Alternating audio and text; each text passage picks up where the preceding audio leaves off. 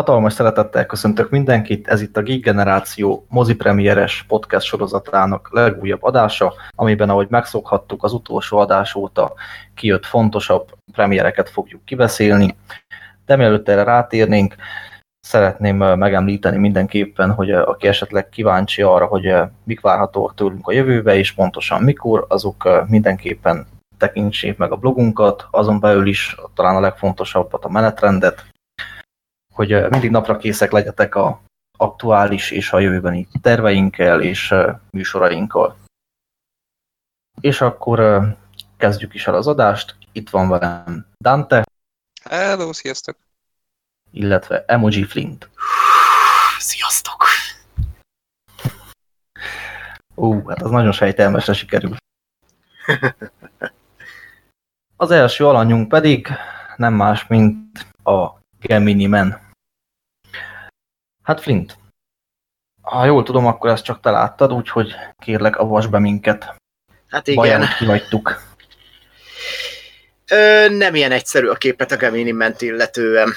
Első körben miután én ezt megnéztem, én rettenetesen csalódott voltam, és ez nagyrészt annak köszönhető, hogy a filmet Englé rendezte, aki ha nem is a, az all-time favorite direktorom, de pár válogatott filmjét azt nagyon szeretem, tehát az értelem és érzelmet például a 2003-as Hálkot, a Woodstock a kertembe, vagy a P élete, esetleg a Billy Lane hosszú fél idei sétája. Tehát ezeket nagyon szerettem, és Engli egy olyan fajta figura, akire én mondjuk egy Zack Snyderrel ellentétben én bátran rámerem sütni azt, hogy ő egy látnoki erejű rendező valóban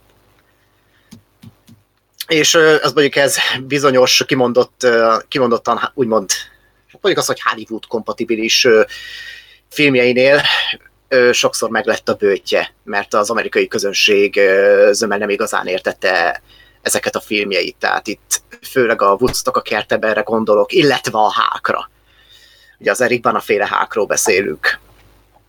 És most úgymond a mainstreamhez a leges legközelebb álló filmje a hák mellett, és így a Hulk óta ez a mostani Gemini Man, amit ugye itthon Magyarországon forgattak Will Smithnek a főszereplésével, amivel ugye nem is olyan régen még a Will Smith jó nagy csinnadrattát csapott neki, mindenki legnagyobb örömére. És ugye hát maga a filmről, most igazából a történetről mit lehet elmondani? Annyit lehet úgy elmondani róla, hogy végül is a Film Plus-ra szánt teljesen tipikus akciófilmnek a sztoriával rendelkezik, hogy adva vagyon egy bérgyilkos, jelen esetünkben Will Smith, aki miután elintéz látványosan egy célpontot, arról a későbbiek folyamán sikerül kiderítenie, hogy az illető terrorista az valójában nem terrorista volt, hanem valami egészen másban volt benne a keze, és amint tudomására jutnak bizonyos dolgok, végül egy Gemini nevezetű sötét és titokzatos vállalat végül ráküldi az összes bérgyilkosát, és közöttük pedig konkrétan a saját fiatalkori mását. És végül csavar-csavar hátán, tehát igazából nem bonyolították nagyon túl a képletet, noha a Gemini a forgatókönyvével próbálgatnak ö, csavargatni egyébként a történeten, hol több, hol kevesebb sikerrel. És elsősorban így, minek után mindannyian emlékezünk a, a mi hamisíthatatlan garas szimboránknak az elképesztő és mindmáig kultikus mémnek számító Anna beszámolójára. Voltak éppen, ha nem is minden elemében, de hasonló elemeket vonultat fel a Gemini Men is. A tipikus csavaroktól kezdve az egyéb dolgokig. Tehát végül is egy bérgyilkos filmet kapunk, amit megbolondítanak némi finom science fictionnel, és próbálnak beleerőltetni valamiféle jellemrajzot, ami ez egyébként az Engli az kurvára ért is. Viszont ez esetben kapott egy olyan forgatókönyvet, amiben nagyon érezhető az, hogy mondjuk egy hákal ellentétben itt, mintha megszabták volna neki, hogy nem nyúlhat bele a forgatókönyvbe, hanem ennek így kell maradnia, ahogy van ebben a formában, és ez negatív értelemben nagyon látszik rajta. Ugyanis azon kívül, hogy egyébként Engli a jól ismert ilyen nagyon furcsa, kimondottan ilyen szép képekkel operáló stílusát, azt nagyon-nagyon bele tudta vinni a filmbe, de amit próbál hangsúlyozni, az voltak éppen sok szempontból nagyon-nagyon felületes, illetve összecsapott. És ezért mondjuk nem hibáztatom az Englit. Csak hogy akkor nem értem, hogy akkor egy ilyen forgatókönyvre mégis miért bólintott rá. Tehát ez, ez számomra egész egyszerűen döbbenetes. Tehát már most lelőhetem a point, hogy, hogy a Gemini, Gemini Man az voltak éppen Engli pályájának a lehető hát még a nem is legsilányabb darabja, de leggyengébb filmje is. Itt minden gyakorlatilag a forgatókönyvön bukik meg nagyon csúnyán. Nem is a rendezésem, a rendezés amúgy mondhatni hozza az engli féle minőséget. És az, hogy bizonyos jelenetekben képes fenntartani azt a látszatot, hogy amit nézünk, az sok szempontból emlékeztet egy mély és összetett gondolatokkal teli karakterdrámára, vagy lélektarra, ami igazából nincs a filmben, csak ő képes elhitetni, mert olyan rohadt jó rendező. Aha. Én Engli munkásságát annyira nagyon nem ismerem. A Life of P az, az nagyon-nagyon régóta várat magára, hogy bepótoljam. Miket láttál tőle? Hát valószínű több filmjét láttam, de egyedül ami megmaradt az a Crouching Tiger, Hidden, Hidden Dragon. Mm, az a tigris és sárkány. Igen, hát nem tudtam magyarul a címét. Akkor az. Akkor az. Na, a tigris és sárkány. A, azt tudom, hogy láttam tőle és szerettem is. Uh-huh. Igen, hát mondom, Englinnek szinte minden filméről elmondható, hogy rendelkezek egy nagyon egyedi kézlenyomattal, ami a Gemini member is megtalálható, csak itt viszont a forgatókönyv nem tartott vele lépést. David Benioffról egyébként mit gondolsz? Ugye David... ő volt az egyik forgatókönyvíró. Ö... Várjál, nagyon ismerős a David Benioff egészen véletlenül nem Star Wars-ot készít, és nem volt neki köze, köze a izéhez, a, a, a Game of Thrones-hoz. Szóval igen. De meg ő írta az X-Men Origins Wolverine-t, meg a, a, talán az egyetlen filmje, amit láttam tőle, és szeretek, az az utolsó év, az utolsó éhez nem volt szerencsém, az X-Men Origins Wolverinehez annál inkább, bár ott nem is David Benioff neve maradt meg a forgatókönyvírók sorában, hanem a mellette társíróként feljegyzett Skip woods amit már Dante-val tárgyaltunk még pár korábbi adással ezelőtt. Hát Mickey Rourke-kal, igen. igen. Vagy David Ayer. Mondjuk ki, nevezzük nevén a gyereket. Jól van. Hogy Mickey Rourke. Igen, a maga ez a film is jó is, hogy említve lehet például most így a Skateboots, mert néha voltak olyan flasheim a film során, mintha ő írta volna bizonyos momentumait, bizonyos megoldásait, vagy esetleg párbeszédeit. Meg alapjáraton is a film forgatókönyve, maga a szerkezet az nagyon-nagyon inog, és filmtani szempontból a Gemini mennek a bő első 40 perce az valami iszonyatosan szötyögős. És meg is kockáztatom, rettenetesen unalmas és értektelenül indul. Aztán fél idővel persze, ez hangsúlyozom, nagyrészt Englinek köszönhetően válik viszonylag érdekessé. Illetve az, hogy az akcióértek, amiket ki kell emelni, amik fantasztikusan jól sikerültek és sokkal inkább a kaszkadőr mutatványokra támaszkodnak itt is, és ráadásul úgy, ugye Englinek az érzékenyebb stílusát ismerve, ő legtöbb esetben szépen leteszi egy helyre a kamerát, és szépen látjuk az eseményeket legtöbb esetben. Ha meg nagy ritkán a film használ kézi kamerát is, azt lehetőleg kifinomultabban teszi.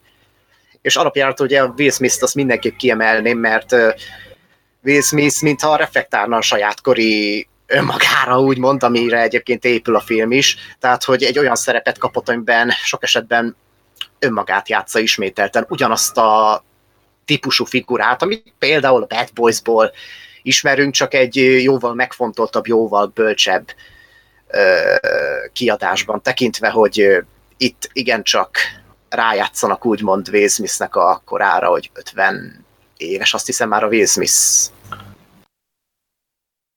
Hát meg nem mondom, én Will Smith már nagyon régen elengedtem.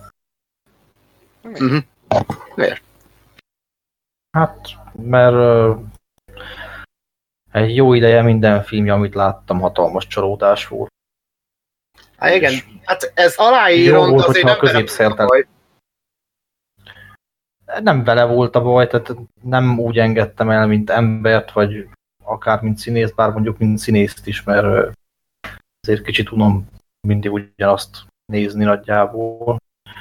Hát igen, ez bizonyos De- szempontból visszaköszönöm úgy itt is, amiről beszélsz, csak hogy itt ez eglik ez alatt nagyon érezhető egy koncepció mögötte, és az, hogy a Will Smith emellett, hogy mondjam, úgy hozza a megszokott figurát, hogy emellett színészkedik is. Persze nem azt mondom, hogy lejátsza az égről a csillagokat, hanem az, hogy megüt egy bőven korrekt szintet, ami ez ráadásul párosul ugye a megfiatalított Will Smith, ami egyrészt maga a megvalósítás, az valami rémisztően döbbenetesen jól sikerült. És ezáltal az Angry kurva jól kihasználja a, a két Will Smith közötti interakciót. Ezt akartam kérdezni amúgy, hogy én utána néztem ennek a fiatalítós dolognak, és olvastam, hogy például az angliék ezt úgy érték el, hogy a Will Smithnek a, a szeme alapján indultak ki, hogy a szem, az, szem szokott az lenni, ami a legérdektelenebb, vagy nem, leglélektelenebb, mondjuk a, Mhm. csak visszagondolni a Leia hercegnőre, a zsiványegyesre, és hogy Mhm. ö, itt konkrétan arra feküdtek rá, hogy az milyen, hogy így egyszer sincs az, hogy esetleg kilóg alólabb? Ö, összesen talán csak kettő képkocka az, ami így eszembe jut, de az esetek 99%-ában megdöbbentően jól sikerült a végeredmény. Hát jó, mondjuk ezt a filmet igazából ezzel árulják, hogy a fiatal Will Smith is benne van. Tehát ennek ez a gimmick az, ami végül hozza a pénzt a kassztáknál. Hát mondjuk nem túl sokat, de Hát konkrétan ez a film megbukott. Ez már most re- rettenetesen rosszul áll, és nem csak Amerikában, mert, hanem ugyanúgy konkrétan világszinten is, amennyiben megnézzük. Hát mert, mert érted, hogyha most csak kizárólag Amerikában bukna, az még nem jelentene semmit, de az, hogy összegészében most amennyire nézem, most sikerült 72 milliót összekalapálnia, de mindez 138 millióból egyébként. És ez ö, eléggé szomorú, főleg így az Anglit nézve. Mondjuk egyébként nem, igen, mondjuk nem egyedi eset az, hogy ö, ha angli mainstream filmhez nyúl, akkor az megbukik, mert egyébként a 2003-as Hák filmje is viszonylagosan nullszaldosra kijött, ami egyébként anyagilag ezáltal nem érte meg a Universalnak annak idején. Ja, mondjuk őszintén szóval engem meglepett, hogy megbukott ez a film, főleg azért, mert le, nem néztem utána a filmnek, de, de hogy alapvetően ugye én azt láttam ebből, hogy, hogy ilyen nagy csénadratta van neki. Most nyilván a magyar premiére gondolok. És ennek tükrében én azt hittem, hogy ez óriási kassza siker lesz. Én ezt nem tudtam, hogy külföldön ez ekkor ez fog bukni. Hát mm, nem, nem, nem tudom. Ne- Nem tudom, mivel amikor megláttam az előzetesét ennek a filmnek, illetve a poszterét, megkondult bennem a vészharang, hogy lehet, hogy ez a film nem fog nagyon jól elsülni, és ez nagy részt inkább az Anglivel való tapasztalat véget. Hangsúlyozom, nem azért, mert Angli rossz volna, csak az, hogy ha Angli a mainstreamhez nyúl, akkor az anyagilag megbosszulja magát. És ebben az esetben ráadásul meg, megkapta a Film Pluszos ö, B-kategóriás akciófilmeknek a forgatókönyvét, hogy bele nyúlhatott. Igaz, cserébe kurva jól tudta legalább képileg, látványilag ábrázolni. Mondom, a stílus egyébként felismerhető. Ráadásul az, az első legkomolyabb interakciója a fiatal és az idős Will Smithnek, hogy kimondtam egy párbeszédre épül, ott többnyire közhelyeket puffogtatnak el, ugye a, a, az egymással szem, tehát hogy az önmagunkról való, hogy mennyire ismerjük önmagunkat, hogy milyen rémálmok azok, amik ö, az idős Will kínozzák, és ezáltal ö, kiismeri a fiatalkori énjét. Semmi újat nem tudunk meg ott, viszont ahogyan az Engli bemutatja azt a jelenetet, az pont a rendezés miatt ö, válik olyan erőssé, és ezáltal megteremti azt az illúziót, hogy egy nagyon mély sztorit látunk, holott egyáltalán nem az. Tehát Először haragudtam a filmre, aztán azóta egy kicsit ülepedett bennem, és ez a film, amennyiben nem az Engli rendezte volna, simán adtam volna neki még szánalomból is egy három pontot. Így viszont az Engli esztétikailag fel tudta annyira gyúrni az egészet, hogy végül egy full közepes szaldóra végül sumázni tudtam a végeredményt. Meg igazából a film önmagában nézhető, a rendezés, az operatőri munka iszonyatosan pacekul van megcsinálva. Tehát mondom, hogy eme tekintetben is az Engli hozza a, az egyedi minőséget. És mondom, az akciójelenetek egyébként nagyon-nagyon-nagyon kreatívak és nagyon jók. Tehát a, az, hogy az első nagy akciójelenet, amire persze három órát kell várni, konkrét egy motoros üldözés, aminek nagy részében egyrészt vagy egy nagyon egyedi és elképesztő koreográfiát mutatnak be, amiben a fiatal Will Smith az konkrétan megtámadja az idős Will Smith a motorjával, és azzal páholja el egy motorral. És, és Ú, de komoly. Ö, igen, bocs, na, bocs. igen, de érted, de mindezt úgy képzeld el, hogy ha itt nyilvánvalóan használtak CGI-t, de ezt nem lehetett észrevenni. Tehát iszonyatosan pontosan volt megcsinálva többek között. Illetve legtöbb esetben ilyen hosszan kitartott kamerafelvételeket, ilyen snitteket, hosszú snitteket ö, mutogatott. Ezért mondom, Lenne hogy... egy kérdésem. Igen? Ha ezt nem moziban nézem, nem ott Várjál, nem már előbb, előbb, előbb dugdulj a mikrofont, addig megkérdezem ah, akkor a mikrofont. Igen, mert megint itt van Addig megemlítem azt, amit amúgy akartam amíg újra dugja garas a mikrofont. Amúgy tök fura, hogy ezt nem fordították le ezt a címet, hogy Gemini Man. Valahogy azt várna az ember, tudod, hogy legalább hozzáraknak valamit még. Nem tudom, uh-huh. szokatlan gyakorlat. Fura. A zombi lett ez... volt még talán ilyen. Uh-huh. Hát... Érdekes, lehet, hogy a magyar forgalmazó úgy gondolt, hogy ez így önmagában nagyon menőn hangzik, no meg nem biztos amúgy, hogy például egy engli filmnél annyira illene mondjuk hozzácsapni, mondjuk csak így random módon, ugye oda generálni egy idióta alcímet. Gemini Man dupla dinamit. Lennének itt ötletek. Ú, de rossz. Hű, Szerintem de... dobálóztak ilyenekkel. De, de igen, de tényleg végül is egyébként a Gemini-ben, vagy Gemini, nem mindegyik gével mondom, mert így szimpi. A Gemini-ben az voltak éppen englitállalásában egy, egy rettentően színvonalasan megrendezett dupla dinamit smith Ami nagyon-nagyon-nagyon furcsa kombó. És pont Anglyből kiindulva ez így nagyon-nagyon kevés. De hangsúlyozom, hogy hogy a filmnek minden negatívuma, ami ugye jellemzi, az, azt én, én ez alól az Anglit én abszolút kivenném. Mondom, mint rendező egyébként baromi jól megcsinálta ezt a filmet.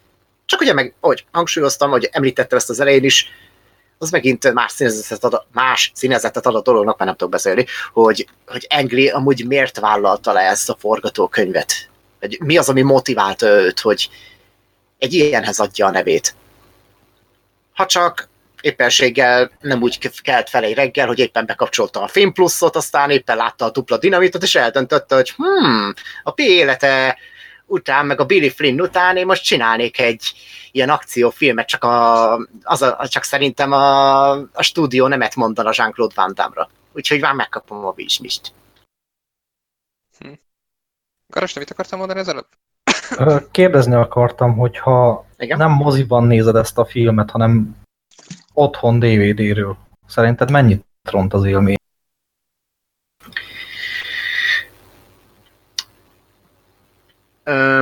Hát tekintve, hogy egyébként, ahogy említettem, technikailag hogy van ez a film megvalósítva, bizonyos szempontból nem bántam meg amúgy, hogy ezt moziban láttam.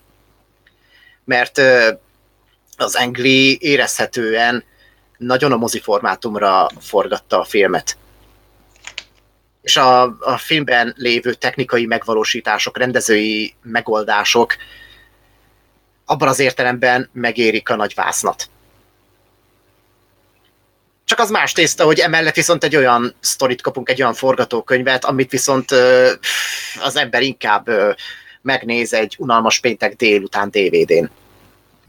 Igen, pont azért kérdeztem, hogy, hogy a látványon kívül, ami az nyilván a, a mozi azért, ha nem is feltétlenül elengedhetetlen, de mondjuk azt, hogy erősen ajánlott, van bármi indok, amiért meg lehet nézni ezt a film? Hát ezen kívül jóval nyomósabb indokot nem igazán tudok találni. Mondom, itt a legnagyobb baj kizárólagosan a forgatókönyv. Hát nem mondom, hogy meglepődtem. Tehát én már az első trailernél úgy voltam vele, hogy na ez, ez engem abszolút nem érdekel. Aztán megnéztem volna az adás kedvéért. Nem fért bele az időmbe, de nem érzem azt, hogy sok mindenből kimaradtam volna. Mhm.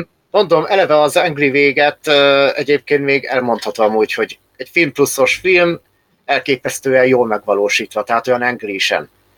Tehát ugye az, hogy a film milyen látványos, milyen precízen van megalkotva, hogy ezt természetesen nem úgy kell elképzelni, hogy, hogy mondjuk Angli nagy Isten átalakult volna Michael bay és mindent felrobbant. Nem, itt ténylegesen egy baromi jó megoldásokkal operáló, nagyon jól kimunkált látványvilágról beszélünk. Csak adom, ez így nem fér meg ezzel a forgatókönyvvel. Egy, egy film pluszos alapanyaggal mondhatni. Hát őszintén szóval nekem nem vetted el a kedvemtől, engem érdekelt az első előzetes alapján is. Mm-hmm. Igen, feltétlenül igazából egyik kötökre sem beszélném le róla, meg igazából azokat a kedves hallgatókat is, akik meg mondjuk megfordult a fejéből, hogy megnézzék-e, vagy ne, és esetleg mondjuk nagyjából képben vannak Englinek a munkásságával, hogy hogy nagyon benne van egyfajta kettős élmény, amit így adhat az embernek. Ezáltal az elvárásokat hát egyrészt kicsi, kicsit így lejjebb kell vinni, és egy, egyrészt nagyon-nagyon arra kell belőni, hogy hát igen, egy, egy filmpluszos BC akciófilmet kapunk, viszont nem mindennapi rendezéssel. Tehát ez egy fajta nagyon-nagyon furcsa diszfunkció de mondom, teljes mértékben, még ha a moziban nem is, de esetleg otthoni körülmények között egyikötöket sem beszélném rá arról, hogy ne nézze meg.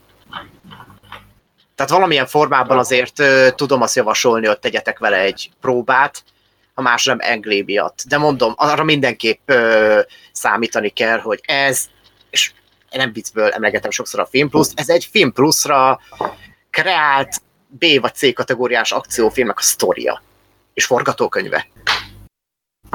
A szavaidból nagyon úgy veszem ki, hogy te ezen meglepődtél. Én vagyok az egyetlen, aki a télen után pont erre számított? Szerintem mindenki erre számított. Még én is erre számítok. Csak... Szintén én nem. Tényleg? Igen, Angry miatt. Angry miatt, mert mondom, kedvelem a filmjeit, és én arra számítottam, hogy pontosan tudja, hogy mibe fog belenyúlni. Hát végül ez nem egészen így lett, noha a megvalósítás az valóban tükrözi Anglinek a pozitív hírnevét és a tehetségét. Csak egyúttal semmilyen formában nem érezhető magán a forgatókönyvben a kézlenyomata. Hát, mondom, én maga mondom, én, én merészeltem számítani arra, hogy hozzácsap egyéni különlegességeket is a filmhez és mondjuk az egyéni különlegességek megvoltak, csak mondom, nem a forgatókönyvben, nem a forgatókönyvben, ami a lényege kellett volna legyen. Az, hogy például a 2003-as hágba is, annak a forgatókönyvébe is milyen intenzívebb belenyúlt az Engli, az nagyon látszik azon a filmen. És szerintem a létező legjobb értelemben. És valami hasonlót vártam volna el a Gemini Mentől is. Csak mondom, ezek szerint olyan volt, mintha igazából csak meg kellett volna felelni a forgatókönyvben előírt kvótáknak, az csókolom. Hát szerintem ez ilyen, te egyébként szerintem ennek a Gemini mennek így a összességében később majd technikai mérföldkőként fogunk hivatkozni. Hát most visszagondolunk, akkor igazából a, a Zsivány egyes óta nem igazán volt ilyen, ilyen megfiatalítós dolog, ami jó, oké, volt mondjuk a, a, a mi az? Ja, de gyorsan akartam mondani. Tű, hát megfiatalítás, hát volt Terminator Genesis is, a Marvel filmek is játszottak el ilyet de Igen, de a, a Rogue One óta. Így, effektíve a Rogue One óta. Aha, mert az volt az, ahol mindenki mondta, hogy na majd az, az indítja be ezt egészet, de mondjuk nem jut eszembe. Hú, Úgyhogy szerintem, hogy ez, ez lesz. Akkor sírtál nekem se. De a Gemini Man határozottan a, egy elképesztő technikai mérföldkő ebben a tekintetben. Tehát tényleg ez, ahogy a fiatal Will Smith-t megvalósították, az egész egyszerűen bámulatos. Bámulatos teljesítmény. Hát én majd az Irishmanre leszek kíváncsi ilyen szempontból. Már Na az meg a másik nem csak ilyenből, de, de ilyenből pláne. Hát igen, de oda, hogyha csak a Kemirimebből indulok ki, hogy ö, már milyen szinten tudták ezt a technikát fejfejle, felfejleszteni, így az Irishman miatt ö, már nem igazán aggódok. Hogy ott végül is hogyan sikerül ez a fajta megvalósítás. A Gemini Man egy nagyon-nagyon jó lépés a létező legjobb irányba. Hát az Irishman-nél ott mondjuk szerintem tehát, hogyha van történet, amire el tudom képzelni, fontos lesz a megfiatalítás, akkor az Irishman, hogy az elvileg ilyen epikus, ilyen egész életen át zajló történetet fog elmesélni. Uh-huh. Ott, Igen. ott indokoltabbnak érzem, mint egy Gemini mennél. Tehát uh-huh. inkább ez ilyen gimmicknél tűnik nekem így külső szemmel, de az Irishman egy történet alapján, igen, ez egy indokolt húzás. Fú, de rettetesen ja. várom ezt a filmet, a jó ég. Nem Én csak te, mindannyian nem tartom valószínűnek, hogy megkapom, de valahol mélyen a gyermeki nem ilyen szempontból, hogy egy egész életen át húzó történetet fogunk látni. Egy, egy második volt egyszer egy Amerikát vár. Nagyon nem valószínű, hogy megkapom, de azért van egy pici remény ott, ott, ott mélyen legbelül. Igen, meg azért tegyük hozzá, hogy azért nagyon nagy eséllyel, azért még így is egy nagyon jó filmet fogunk kapni. Hát szóval mostanában a kritikák arról szólnak, hogy a The Irish mellett a Scorsese-nek tényleg ez, a, ez az egyik legjobb filmje, úgyhogy nem tudom, nyilván a kritikákra mindig nehéz hagyatkozni, mert hát sokan elfogultak ilyenkor. Hát de... igen, ez, ez még egy visszatérő téma lesz az adás végén. Igen? Mhm. Hát igen. Csak ja, a, igen. a végén. Mm-hmm. Vagy a, de a végén. Igen, a végén. Jó, hát az, az, az Irishman, az Irishman egyébként szerintem azért lesz furcsa, mert ö, én mondjuk utoljára a Silence-t láttam tőle, és azért az nem volt, a, ugye a némaság, azt szerintem nem volt egy ilyen nagy megfejtés. Ez egy jó film volt, de hát remélem nem azon a színvonalon fog ücsörögni a The Irishman, hanem tehát amikor érted, van egy három és fél órás filmünk, egy epikus történettel, legendás színészek megfialítanításával. Nyilvánvalóan nem olyan lesz, mint a némaság. A némaság meg eleve egy nagyon-nagyon sajátos szenvedélyprojektje volt a Scorsese-nek, a, amivel el akarta megszokos stílusától egy kicsit távolodni, sőt nem is kicsit. Nyilvánvalóan azzal a filmében nem az volt a célja, hogy most lefekteti az alapját egy teljesen új filmes korszakának. Uh-huh. Hát meg bűnbocsánatot akart nyerni, azt hiszem, a, nem az egyháztól, hanem a Vatikántól. Azt Még a Krisztus utolsó megkísértése miatt, uh-huh. ami egy fantasztikusan jó film egyébként. Igen. Elképesztően jó film. Ö, viszont mi is szokásunkhoz híven elég rendesen kezdünk el távolodni a témától, úgyhogy visszakanyarodnék, majd az Irishman kibeszélőnél lesz szerintem tartogassuk még. Hát Ah, abszolút, ezzel egyet tudok érteni. Nos, voltak éppen a Geminimerről többet nem tudok elmondani. Akik nagyon-nagyon vállalkozó szellemiek, azok tehetnek egy próbát vele moziban, de tartsák szem előtt az, hogy a film történet szerint, forgatókönyv írás szerint semmivel az ég egy a világon nem fog többet adni annál, amit a Film Pluszon vagy éppenséggel, hát most megidézve például játékpartizát 99 forintos DVD-k esetében tapasztalunk meg.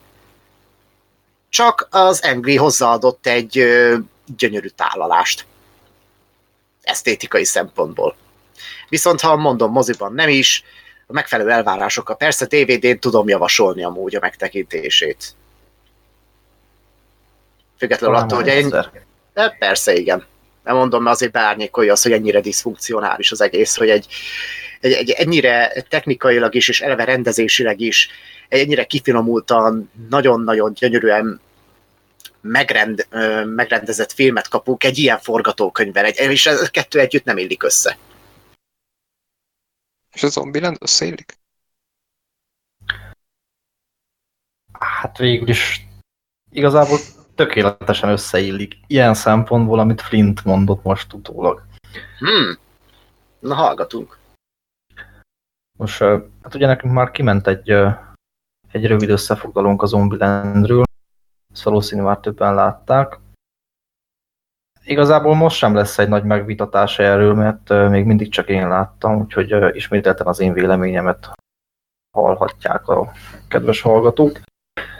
Amúgy azt szerintem tegyük hozzá, mert lehet, hogy ez fel fog merülni és kérdésként, hogy, hogy ugye Berta írtad a kritikát, és miért van az, hogy, hogy egy podcast van, utána te meg egyedül beszélsz róla.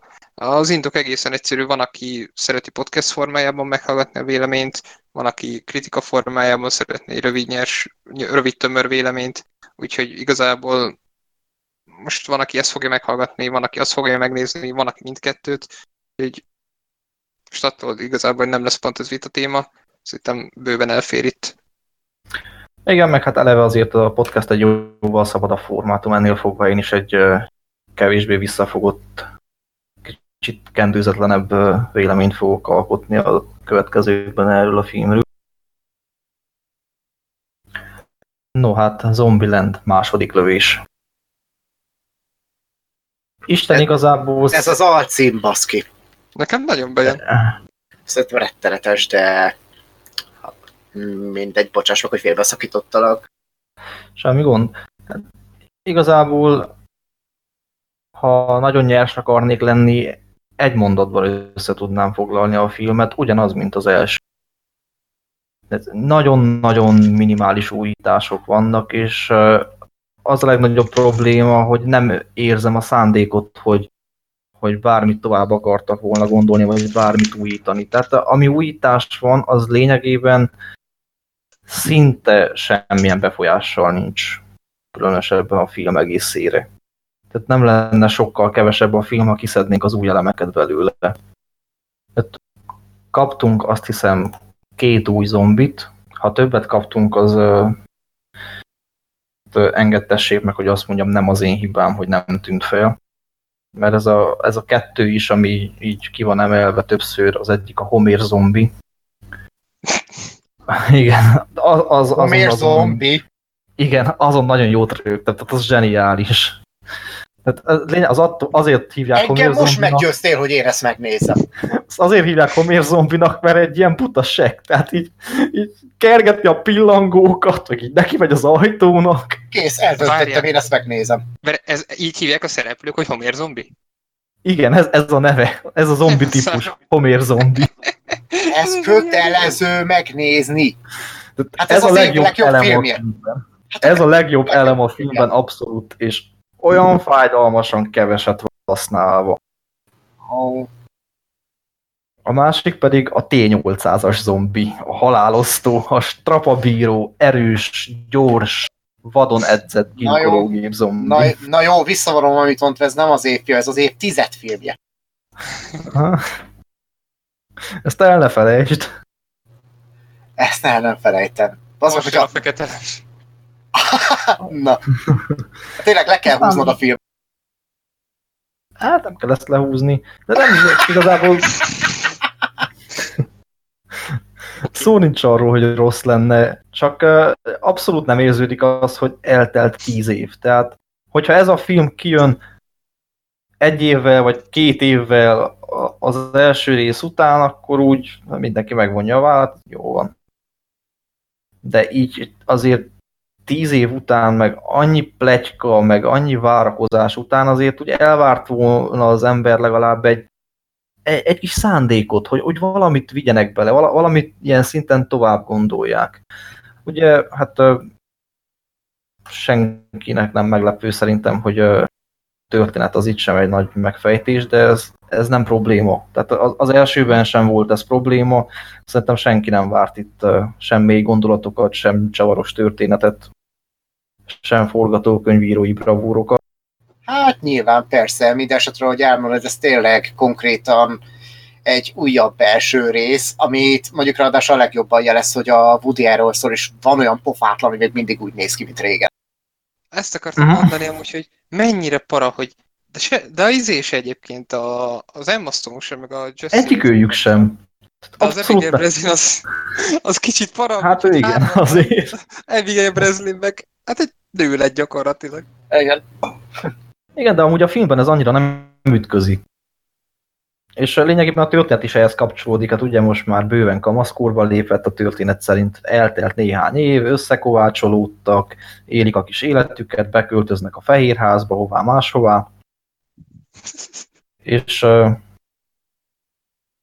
hát mit ad Isten, megpattan a kis csaj. Igazából előtte már Emma Stone karakterével Vichita, talán így hívják. Aha. Az... Wichita és Little Rock ketten megpattannak. Vajon honnan lehet ismerős az az elem? Csak nem az első részből. Aztán Wichita visszatér, és közli, hogy hát a kishuga az lelépett egy, egy, egy hippibe, akivel így az úton találkoznak. És akkor együtt elindulnak, hogy keressék meg Wichitát, mert uh, találkozik ezzel a hippi gyerekkel, eleve ugye, lázadókor nagyon tele van a hócipője azzal, hogy a, a, ahogy atyáskodik felette Uri Harrelson karakter, akit az Istennek nem tudok megjegyezni, hogy hívnak. Teleheszi.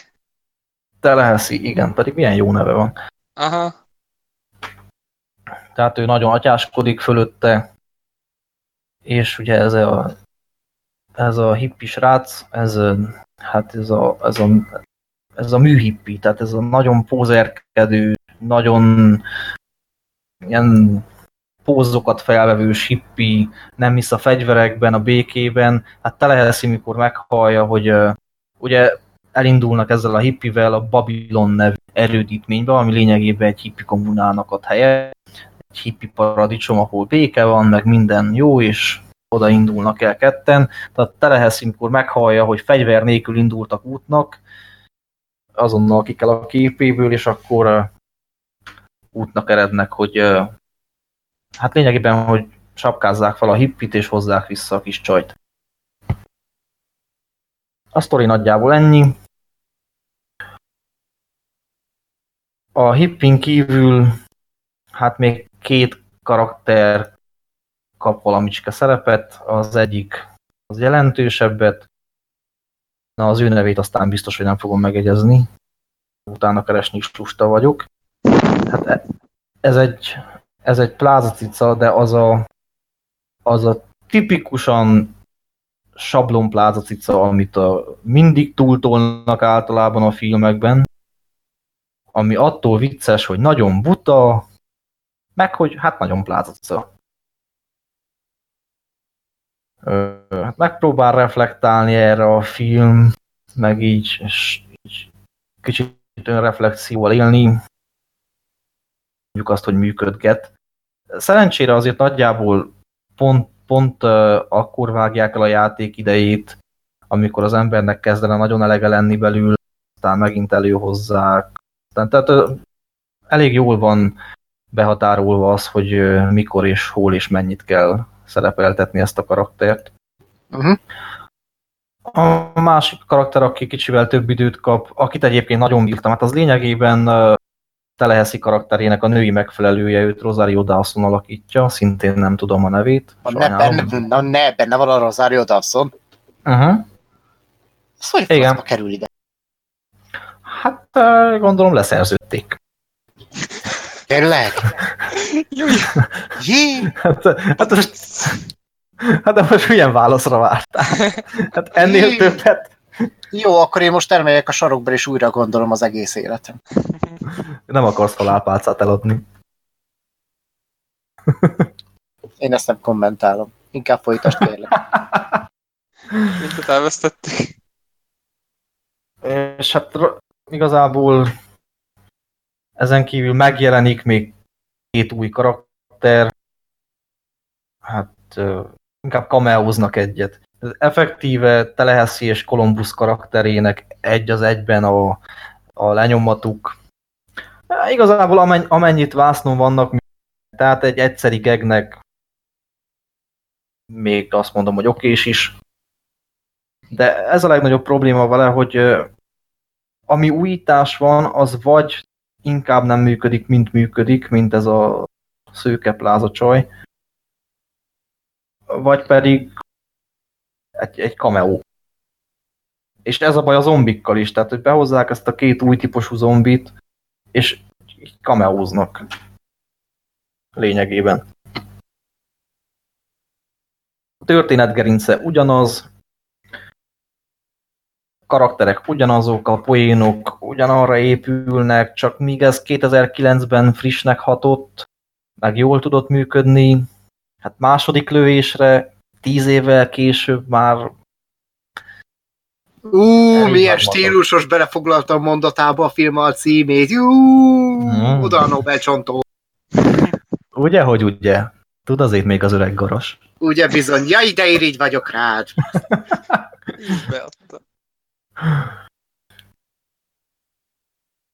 Az akciók azok abszolút toppon vannak most is.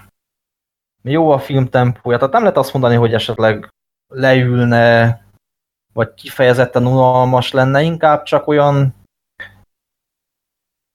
úgy megnézed, haladsz vele, szórakozol egyet, ha szórakozol, mondjuk én annyira nem szórakoztam rajta őszintén, de hogy így ennyi, tehát újra csomagolták a Zombieland első részét, és csináltak belőle egy második részt. Kicsit a karakterek is olyan takaréklángon égnek, főleg Vichita, nem tudom, Emma Stone olyan szinten visszafogta magát most játékilag, lehet, hogy csak nekem tűnt így, de nem tudom, olyan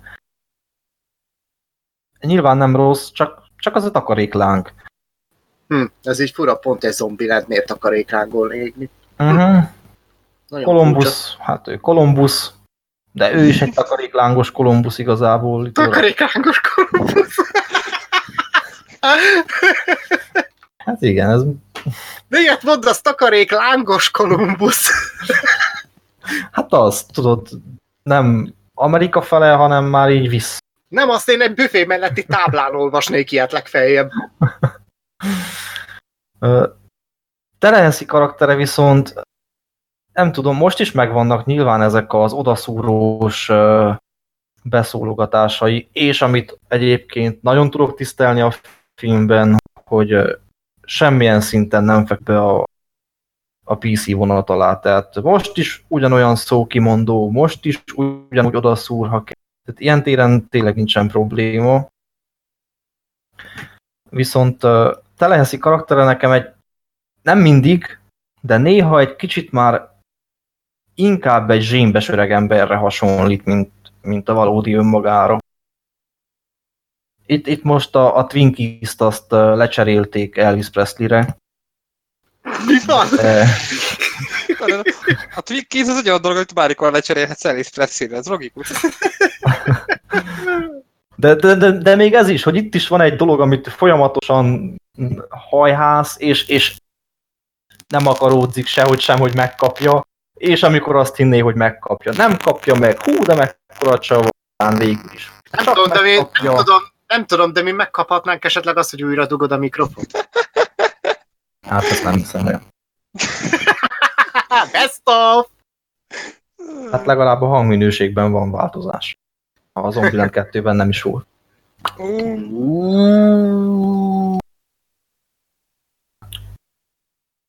Na, de még ez az elem is ugyanaz még, még ezt a minimális komikumot sem sikerült lecserélni, hogy teleheszi folyamatosan hajkurász valamit, ami sehogy sem akaródzik, hogy, hogy, hogy el tudja írni úgy, ahogy ő szeretné. Csak ott ez egy tök vicces dolog volt itt meg már ilyen, ah, ja, hogy hát most akkor elviszkelnek, jól van, hát. Okay. Nem tudom, még csak azt sem tudom mondani, hogy csalódás a film, mert tényleg nem rossz, csak kevés. Ez a legjobb szó még talán rá, hogy kevés. Ma már kevés. Önmagában is kevés lenne szerintem, most már, de annak tükrében, hogy ezt már végül is láttuk tíz éve, csak egy picit másképp, hát annak fényében meg pláne kevés. A végén viszont van egy zúzás, ami azért rossz. Lesz egyébként szerinted harmadik rész? Hát... igazából amennyire megfigyeltem, eléggé szeretik az emberek. Én nem tartom kizártnak. Főleg a mostani közegben, ahol a remake-ek, reboot folytatások korát éljük. Én nem tartanám kizártnak, hogy lesz harmadik rész. És, és biztos vagyok benne, hogy ha lesz harmadik rész, akkor nem tíz évet fog kelleni várni rá, hanem sokkal-sokkal kevesebbet. Ez, ez nagyon fájdalmas lenne látni, hogy e, már Abigail Breslin is abban a korban lenne kb. mint most a... Vagy mondjuk az első részben az Emma Stone például. Nem, várjál? A tány éves volt az első részben az Emma Stone? 20 körül volt? Vagy 30 körül volt? Á, 30 nem volt szerintem. Az jönne Sőt, biztos, kell. hogy nem. Hát nem tudom, de tegyük fel, hogyha mondjuk 30 évvel később készülne el a harmadik rész, akkor nagy valószínűség szerint még ha Jesse Eisenberg ilyen járókerettel mászkál a Woody Harrelson, ugyanúgy néz neki. Úgy igen. És Őrűs Tól András ugyanúgy szinkronizálna. Azt tudni. igen. Úgyhogy igazából ennyi, sokkal többet nem lehet ennél elmondani erről a filmről. Hát, Ajánlani mered? Azoknak, akik szerették az első részt, mindenképpen érdemesebb próbált tenni vele, de igazából hát jó, annak, aki nem szerette az első részt, az ezt sem fogja szeretni, mert szinte tök ugyanaz. Ö, annak, aki nem látta az első részt, nem igényli az első részt. Tehát ö, semmit nem veszítesz, hogyha az első részt ö, nem láttad és úgy nézed meg, viszont akkor én már inkább megnézném az első részt, mert az jobb. De, de nem tudom azt mondani, hogy, hogy ne nézz. Igazából egy szórakozásnak teljesen rendben van. Hát jó. Nem még szerencsé, hogy a következő filmükről többet lehet beszélni. még hogy többet oh, lehet beszélni. Ö, hát nézd, előkaras, kicsit reagálok rád. Eleve, hogy már a zombilednél elég, hogy csak annyit mondtál ki, hogy ilyet, hogy T-800-as zombi, meg Homér zombi, hát azzal instant megvettél engem kilóra. Én viszont akármit mondanék a demonáról, se győznék meg senkit, sőt, mert nem is akarok. Ez a Demona 2 a sötétség úrnője, amit egyedül láttam. Először is az első részt amúgy közületek ki látta. Hát ez hát én nem. Lesz. Én nem, nem mernék megesküdni rá, hogy nem láttam de szerintem ez csak egy ilyen vu szerű intuíció itt benne valahol a kis agyamban hátul, hogy láttam. Könnyen meg lehet, akkor nézd. Hát végül is az ember egyáltalán nem veszít semmit, ha nem látta már az első részre. Hát nekem ahhoz volt szerencsém. Hát én eleve ki vagyok ettől, ezektől az élőszereplős dolgozástól. Tehát én későn csatlakoztam be ezekbe, de nem érzem pótolnom persze, a lemaradásomat. Persze, de hozzátenném olyan, hogy a Demona volt az első, ami elindította ezt a sormintát, amit elkezdett így lekövetni a Disney. Nem Tehát a, úgymond az első darabja volt. Tessék? Nem mondom, ennek szerintem Garassos nagyon örül, hogy a Demona volt az első. Hát igen, csak annyit hogy, hogy a Demona... Hát nyilván, csak persze, hogy a demónak kezdte el ezt az egészet, és ahogyan látjuk, hogy ennek milyen végeredménye lett, egészen szomorú mondom ezt úgy, hogy maga az első demóna egy egyszer simán megnézhető, nagyon durván ö, középtájékon ö, belőhető film, amit sokkal inkább ugye az Angelina Jolie, illetve az a, a, kizárólag csak abban szereplő Sátó Kopli tudtak egyébként felemelni meglepően élvezetes szintre. Meg az, hogy legalább ténylegesen újra volt gondolva a Csipke Rózsika a történet. Na már most, igen? Na csak ezt akartam mondani, hogy egyébként én ezekben látom ezeknek a remékeknek, és úgy általában mondjuk egy animációs meséknek az élőszereplős feldolgozásának a, az értelmét, hogy esetlegesen egy az, hogy mondjuk felnőttesebbé tenni, mert jól tudom, ott behoztak ilyen politikai vonalat, idézélesen politikai vonalat a demónában, meg igazából megismertették ezt az egész, tehát magát a főgonoszt megismertették. Igen, voltak éppen az ő szemszögébe helyezték az egészet, és úgy formálták át a történetet. Tehát még végül is a demóna még felfelé mutatott egy értelmesebb irányba. Az hogyha már minden áron kell nekünk amúgy nézni ezeket a élőszereplős Disney filmeket. Én azért mondom, hogy, hogy én ebben látok rációt. Ugye mondjuk a Robin Hood kapcsán is mondták, ugye, hogy mondjuk a, a Nottingham írnok szemszögéből csinálnak, meg a történetet, meg, meg, meg volt egy csomó ilyen ötlet, hogy, hogy egy másik szemszögbe helyezik ezeket a sztorikat, és azt szerintem ez az életképes lenne. Hát persze, de azért gondoljuk bele, hogy egy ponton ezzel az erővel már odáig is elmehetne az egész, hogy mit tudom én, a, a hófehérkét is, a, a két percig szereplő sarki kocsmárosok a szemszögéből mutatják be. Hát nem ennyire radikális példára gondoltam, de hát nem tudom. Most így Persze, csak ennek is megvannak az árnyoldalai. Mondom ezt Ah. úgy, hogy a Demona még egy egészen jó irányba mutatott, és az Alexandropos sajnos egyáltalán nem ez az irány volt az, ami leginkább dominált. Ráadásul azért a maga a film annyira nem volt jó, hogy folytatásért kiáltson, már pedig most sikerült ezt megcsinálni. És hogy mennyire volt ez szükséges? Mm, Nagyon sem ennyire. Ez, nézd, röviden a történet, a mi kis mesebeli történetünk. Mi szerint Aurora hercegő ö, fedőnevén Csipke Rózsika éppenséggel a drágalátos Fülöp herceg már annyira sztarkolja őt, hogy végül veszi a, a fáradtságot, belenyúl a gatyójába, jó megmarkolja férfiasra, és akkor végre kimondja Aurórának, hogy legyél a felesége, megyünk baszni. Jó, nyilván nem ezekkel a szavakkal. Várjunk, e, kérdés, tehát ez a, úgy, amúgy a Csipke Rózsikához, ez mennyire hű? Tehát az, azt leszámít, hogy nyilván Demona szemszögi szó, Semennyire, mert ez egy teljesen zsírúj történet már.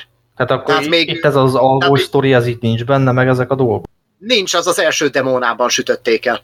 De az, az, elsőre, az elsőre értettem, hogy, Ja, igen, hogy az úgy, elsőben az párhuzamban van a, a, a Csipke Rózsika sztorival?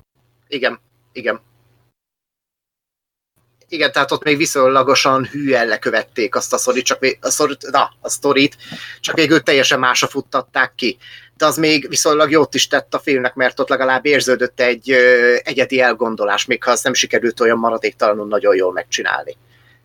De, hogy mondjam, volt létjogosultsága annak abban a formában, hogy megcsinálták. De ezzel szemben ennek a folytatásnak a világos semmi nem volt. Hiszen ahogyan elkezdtem, lényegében a legnagyobb konfliktus forrás itt az, hogy Aurora hercegnőnek a kezét megkéri a Fülöp herceg, és ez természetesen Demónának nem tetszik, tekintve, hogy, hogy egykoron ugye az első részbeli Ripot királya eléggé jelentősen ráfázott, és minek után meghívják őket így a szülőkhöz, éppenséggel a Michel Pfeiffer által egyébként kurva jól eljátszott királynő, az végül csapdát állít a demónának, hogy mindenki azt így, hogy átkozta a királyt. Tehát egyértelműen ilyen fondorlatok vannak itt.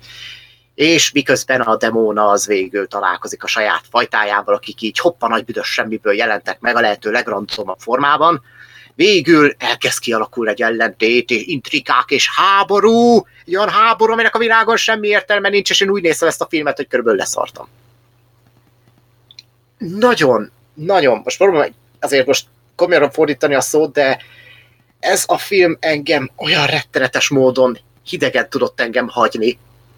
Még, ráadásul a film még eleinte még nagyjából még meggyőzött arról, hogy ö, ezt viszonylag érde, érdemes végignézem, és ez nagyrészt az Angelina Jolie miatt van, mert ő már az első részben is Demona figuráját kibaszott jól elkapta, és baromi jól hozta itt is ezt a fajta nagyon cinikus, nagyon karakteres ö, démoni boszorkányt úgymond. Tehát az, hogy ő az ilyen negédes, nyálas jelenetekre milyen rohadt jól cinikusan tud reagálni, azok fergetegesek voltak, csak az a baj, hogy ezt a film első 20 percében el is sütik, utána végül a film így Demora szemszögéből már olyan bántóan komolyan veszi magát, hogy az a fajta instant bá is elvész belőle. Tehát itt olyanokat képzeljetek el, hogy ahogyan az Aurora nagy vidáman, ugye valódi Disney hercegnőt képzeljetek el, így teli vigyorral úgy mosolyog basz meg, mint egy balfasz. Oda megy a demona, az is közül, hogy hát képzeld, a Fülöp megkérte a kezemet. Hm, igen, de szegény, majd kinövi, aztán majd megbánja. Folytos, hogy szétoltogat mindenkit az elején a demóna. és oda, ez az, ami végül teljesen eltűnik a filmből. Eljött, behoznak mindenféle háborús szállat, ilyen tessék, lássék módon jött sztori megoldásokat, és bár az ötlet mag alapján nem is volna feltétlenül olyan nagyon-nagyon fölösleges ez a film, de amit végül sikerült ebbe az egészből összerántani, az egy végtelenül borzasztóan nyálas, vontatott, sehova a világon nem tartó, kidolgozatlan maszlag. Ami az egyetlen dolog, amire valóban nagy figyelmet fordítottak, az maga a látványvilág, ami ugyan zömmel a tipikus uh, Disney-kompatibilis látványvilágot takarja, csak ugye az első demónához hasonlóan valamivel sötétebb, bajoslatúbb tónusokkal ellátva. De ezek így önmagában nem viszik el a filmet, hogy végül is így az a baj demónával együtt ráadásul, mert még a film első negyedében a demóna az még nő miatt még viszonylag szórakoztató az egész film. De utána teljesen elsüllyed az egész figurája a többiekkel együtt a mocsárba, és ilyen ostoba papírmasé figurákat látunk. És emiatt egyre élvezhetetlenné válik az egész, ráadásul a filmen érződik, hogy ebbe legalább 200 misit belelapátoltak, mert uh, így az első egy óra után így kapásból beindul egy csata jelenet, ami úgy, ahogy amúgy meg van csinálva, csak az a baj, hogy egyébként nem lehet erre odafigyelni, mert amúgy végtelenül unalmas. És minek után lezavarják a film nagy csata jelenetét, én hülye elkövettem egy hibát, azon kívül, hogy beültem rá. Ránéztem az órára, és megláttam, hogy körülbelül még fél óra hátra van ebből a filmből, és mondom, mi a tököm? Azután persze kiderült, hogy miért. Sikerült a végét olyan szinten túltolni, és elhúzni a végtelenbe is tovább, hogy valami rettenetesen fárasztó volt egy ponton. És ráadásul azt... Igen? Csak egy kérdés, mondtad, hogy, hogy borzasztóan nyálas. Iszonyatosan. Is, Igen. Vagy csak nyálas? Egyelőre, hogy mondjam, a film leginkább nyálas, a végére viszont még a gics is megöli. Aha. Pont a gicset nem tudnám összeegyeztetni ezzel az alapján, amennyi ismeretem van a demónáról. Tehát ez pont, az a, baj, pont a gics nem az, amit, amit ugye el tudnék képzelni egy ilyen koncepcióhoz. Igen, viszont a film végén ezt meglépik, ráadásul a, szerintem az utóbbi évek legbizarrabb ö, ö, fináléját mutatják be. Ugyanis most halovány spoilerkedés következik, nem mintha ebben a filmben olyan hatalmas meglepetések lennének, mert ha valaki beül erre a filmre, az első 10 perc után pontosan tudja, hogy mik fognak történni, és mi lesz a vége. Csak egyértelműen. Tehát az, hogy eleve az egész egy hatalmas nagy csata jelenetre van fel, végigvezetve. Tehát, hogy az lesz a filmnek a nagy fordulata végül is a legnagyobb eseménye.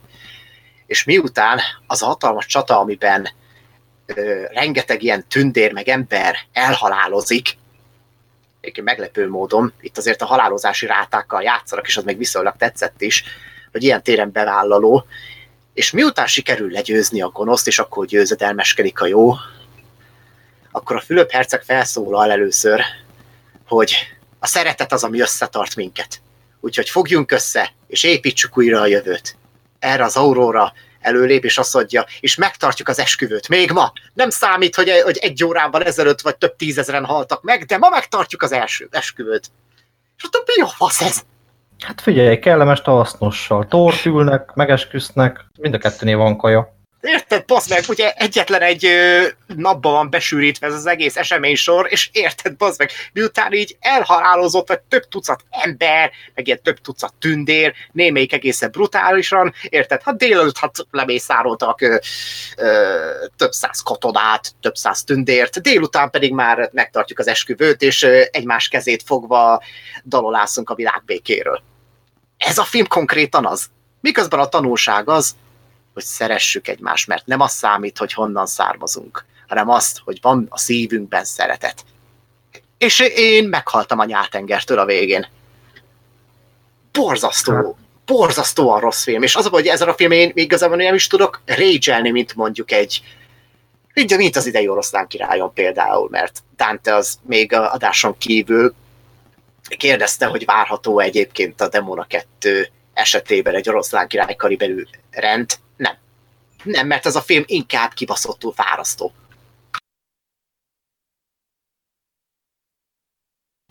Tehát az egyetlen, egyetlen dolog, amit bennem meg tudott mozgatni, az az, hogy rohadtul közömbös voltam iránta. Ami ténylegesen bánt, az az, hogy a demóna figurája, ami baromi jól működött az első részben, itt azt a figurát megkapom jó 15 percben, azután pedig nézem a teljesen kiüresedett karakter nélküli ö, önjelölt messiást, hogy úgy mondjam. És egyszer csak azt láttam, hogy igen, a film úgy szépen néz ki, amit a végén aztán megörögíts. És hogy borzasztóan érdektelen, tehát semmilyen formában nem tudom ezt a filmet senkinek se ajánlani. És nem volna a világ egyáltalán szegényebb azzal, hogyha ez a film nem létezne. Egyértelműen egy pénzmotivált a produkció a jussunk. A demóna a sötétség úrnője képében. Aminél viszont egy dolog valóban megdöbbentett, hogy négy ember kellett, bazd meg, hogy ezt összehozzák, négy forgatókönyvíró. Oké, Hollywood. A Disneynél legalábbis mindenképpen. A, igen, figyelj, a Disneyből idén már nagyon-nagyon tele van a hócsukám.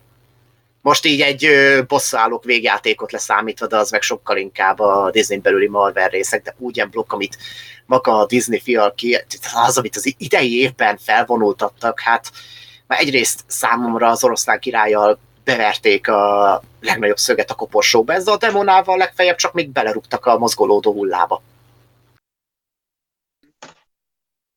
Apropó filmek, amik nélkül meglennénk.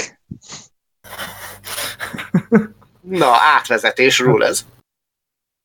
Tökéletes átvezetés. Abszolút, mert nincs, igen, abszolút, mert nincs több mondandóm, ennyi. Ne nézzétek meg.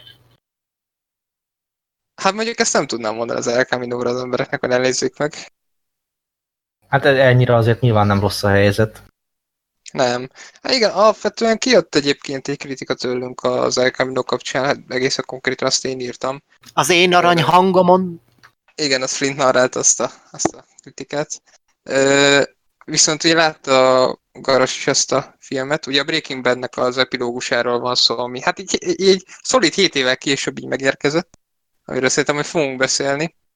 És hát jó, nyilván elengedhetetlen, hogy itt a spoilerezzünk a sorozatból is. De ezt a kritika ellen is elmondtuk, elmondtuk, hogy nem lehet erről a filmről úgy beszélni, nem beszélünk magáról a Breaking Badről, szóval ha nem láttad még esetleg végig a Breaking Badet, akkor inkább ugord át, ott van a leírásban az időkód.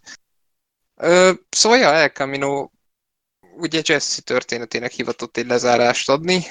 Mm, szerintem abban konszenzus van köztünk, Garas, hogy, hogy, hogy nem kellett volna. Abszolút. Ja.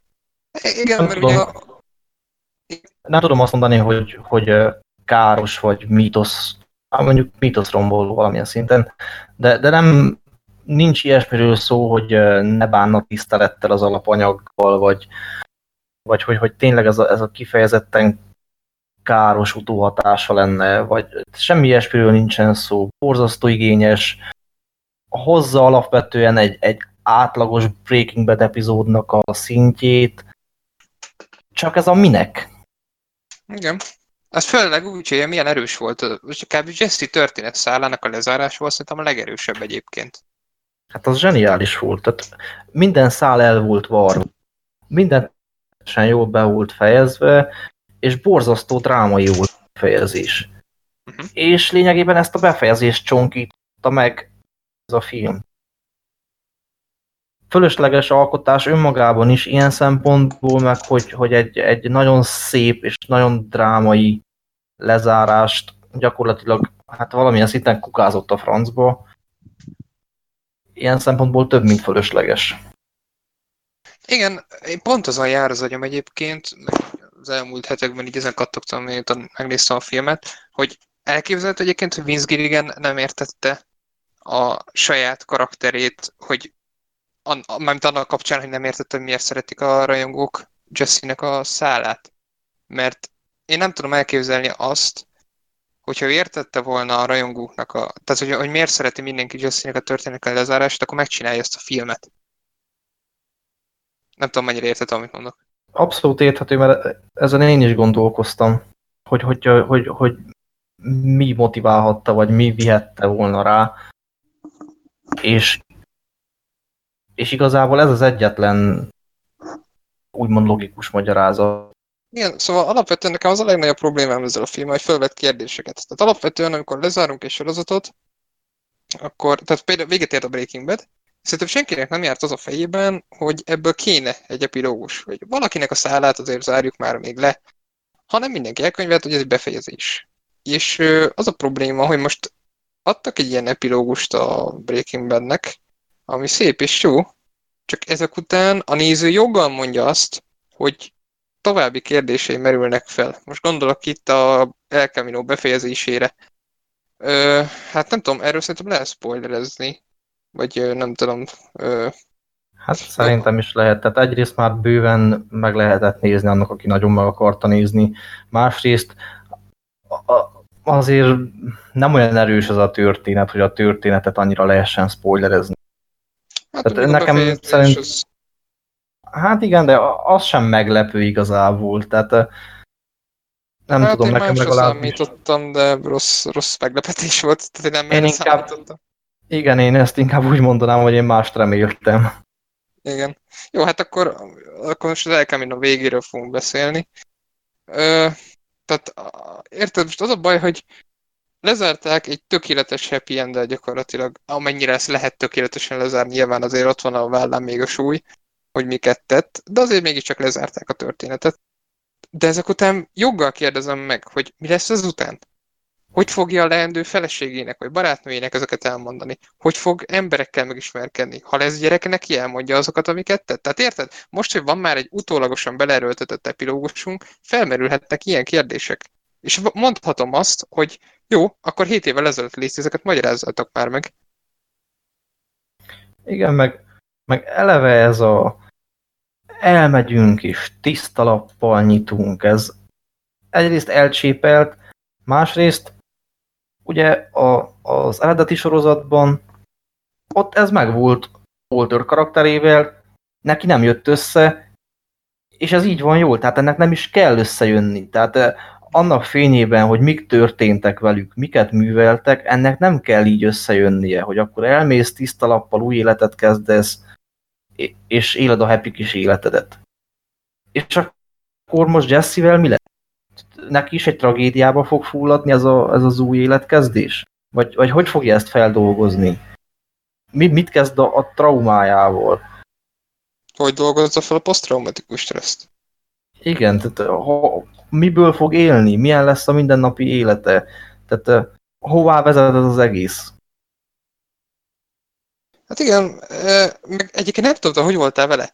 Nekem rohadtul ellentmondásos volt az, hogy az a Jesse Pinkman, aki posztraumatikus stresszben szenved, túl akar lenni az egészen, nyomja a vállát a súly, hogy miket tett, és utána még lelő két embert, és utána megserezdül. Na igen, ez nekem is fura volt, hogy ő tényleg a, a végére eljutott arra a pontra, hogy őt már semmi nem érdekelte, csak ki akart szállni ebből az egészből. És akkor most mi történik? Kijön, felszívja magát, és elkezd egy bosszú hadjáratot. Ami egyébként nem is érdekes. Tehát ez volt a legnagyobb olyan, hogy ez legalább lett volna érdekes. Uh -huh. Fogtak, bedobtak két előrángatott ilyen, hoppá, ő is ott voltak főgonoszokat, akikkel van egy vadnyugati pisztolypárbaj, ami tény, marha jól meg van csinálva az a kis pisztolypárbaj, de semmi súlya nincsen. Igen, tehát technikailag nagyon jó a film amúgy, tehát azért, azért legyünk őszinték, amikor a Breaking Bad uh, aktuálisan futott, akkor az operatőrileg, még ha az elején döcögött is, de nagyon jó megoldások voltak benne, és nagyon ott volt. Ma viszont nagyon nem, tehát azért rosszul öregedett. És Szerintem ugyanazt a... Szerintem azért, azért igen, tehát nem mindenhol nyilván, de azért így visszagondolok megoldásokra, meg azért volt egy-két rész, amit így nagyon szerettem, egy-két epizód is újra néztem. Mm, azért rosszul öregedett. És ami nagyon tetszett ebben a filmben, hogy ugyanazt ugyanazt a hangulatot úgy, úgy unblock és, és operatőri munka szempontjából is nagyon-nagyon hossza. Tehát tényleg olyan, mintha kiválasztottál volna egy Breaking Bad epizódot, és ugyanazt az élményt tudja nyújtani, mint ahogy akkor nyújtotta egy Breaking Bad epizód. Csak az a baj, hogy ez egyben negatívum is, mert semmi más nem nyújt, mint egy átlag. Nem egy, egy jó, vagy egy kiemelkedő, egy átlag Breaking Bad epizód. Igen, az a legnagyobb probléma, szerintem egyébként a forgatókönyvben vannak a legnagyobb gondok, szerintem értelemszerűen, hogy van alapvetően egy jelenkori szálunk, mert ugye vannak flashbackek is, hogy jelenkori szál az akkor érdekes, amikor, amikor valamelyik régebbi karakterrel kommunikál a Jesse. Például mondjuk a, a Skinny pete A Skinny pete való jelenet, ez a kurva jók. Egytől egyik. Hát főleg, hát főleg, amikor elköszön a Skinny Pete, és mondja neki ugye, hogy, hogy te vagy a hősöm, meg minden. Azt szerintem hmm. egy iszonyatosan szép lezárás de vagy mondjuk ugyanez, hát mondjuk a takarítóval az inkább ilyen, ilyen érdekes kis jelenet volt, feszült, de azt se igényeltem nagyon. Igen. Meg egyébként egy kicsit visszacsatolva, ahogy nekem nem állt össze ez a bosszú hadjárat, nekem ugyanannyira nem állt össze ez sem, hogy akkor keresünk magunknak egy ilyen menekülési útvonalat, és akkor lelépünk és új életet kezdünk. Mármint? Hát, hogy már mit nem értesz? Hát mármint, hogy nem állt össze? Hát a Jesse Pinkman karakterével, tehát ugye neki az eredeti sorozatban megvolt a lehetősége erre egyszer, nem élt vele, és azóta ő nagyon-nagyon megtört. Uh -huh. És ugyanaz, ahogy, ahogy nem áll össze ez a bosszú hadjárat, nekem ez a menekülősdi sem áll össze. Tehát valahogy nem érzem azt, hogy az alapján, amik történtek vele az eredeti sorozatban, meg ahogy az le lett zárva, abból az következik, hogy akkor ő most új életet kezd, és megpróbál egy, egy, egy normális életet élni valahol. Ahhoz nekem túlságosan sokat élt meg ez a karakter, és túlságosan megtörték az események. Igen, de szerintem ez visszavezethető arra egyébként, hogy ehhez a két órás film volt a kevés. Ez egy hat részes minisorozatnak kellett volna lennie, hogy hiteles legyen, hogy azt az öt évadon át elszenvedett ször, szörnyűségeket, azokat feldolgozza valahogy. Igen. Nekem ez így e- egy kétórás filmben ez még úgy is jobban működött volna, hogyha már bosszú hadjáratozunk, hogy letudja a dolgot, azt végén fejbe lői magát a francba. Hát, És még az is jobban nem... összeillett volna. Nem lett volna egy jó húzás, de a karakteréhez nekem jobban illett volna. Én nem... Hogy úgy, azzal így elveszti a, a, azt az utolsó dolgot, amit még be akar tenni, és így, így kész. Pont amiatt, hogy, hogy megint visszakerült abba a kerékbe, megint embereket ölt meg, és akkor az a végső utolsó megtörés. Az sem lett volna egy jó húzás, mert alapjáraton az egész film nem egy jó húzás, Igen, de még mindig, még mindig jobban ellettem volna egy ilyesmivel, mint azzal, hogy akkor lelépünk, és mit tudom én, dokmunkásként új életet kezdek. Igen. Igen, meg amit akartam mondani egyébként, hogy, hogy ez a jelenkori szál, ez, ez, ez szerintem szörnyű. Tehát amikor éppen nem posztraumatikus stressztüneteket, vagy a régi karakterekkel beszélget a, a Jesse, akkor szerintem borzasztó. Tehát az egész bosszú hagyjárat ott a pénzzel, meg hogy ott, ott, ott, hogy jut el odáig, ott a végső leszámolásig, Szerintem az inkább fárasztó, és hiányzik belőle az a többlet, ami megindokolna az El a jelentőségét. Viszont tény, hogy a flashback jelenetek, azok, azok marhajuk. Igen. Hát azok, azok tényleg erősek. De ahogy, úgy, úgy ahogy mondott, tehát ha nem vesszük a, a, konkrétan a, a végét, a lezárást, akkor egész végig olyan a film, hogy jó. Lejárt, nézzük meg a következő epizódot. Kb. Ilyen, bár mondjuk szerintem amellett nem menjünk el szó nélkül, hogy a Toddal mi a franc volt. Hú. Hogy a faszomba sikerült ezt összehozni. A csávó az ilyen halálvékony volt akkor, ugye, amikor a Breaking Bad végén megfojtotta, és ott előtt is. A kettő között felszedett 25 kilót három hónap alatt mondjuk azt. Dagad basszus.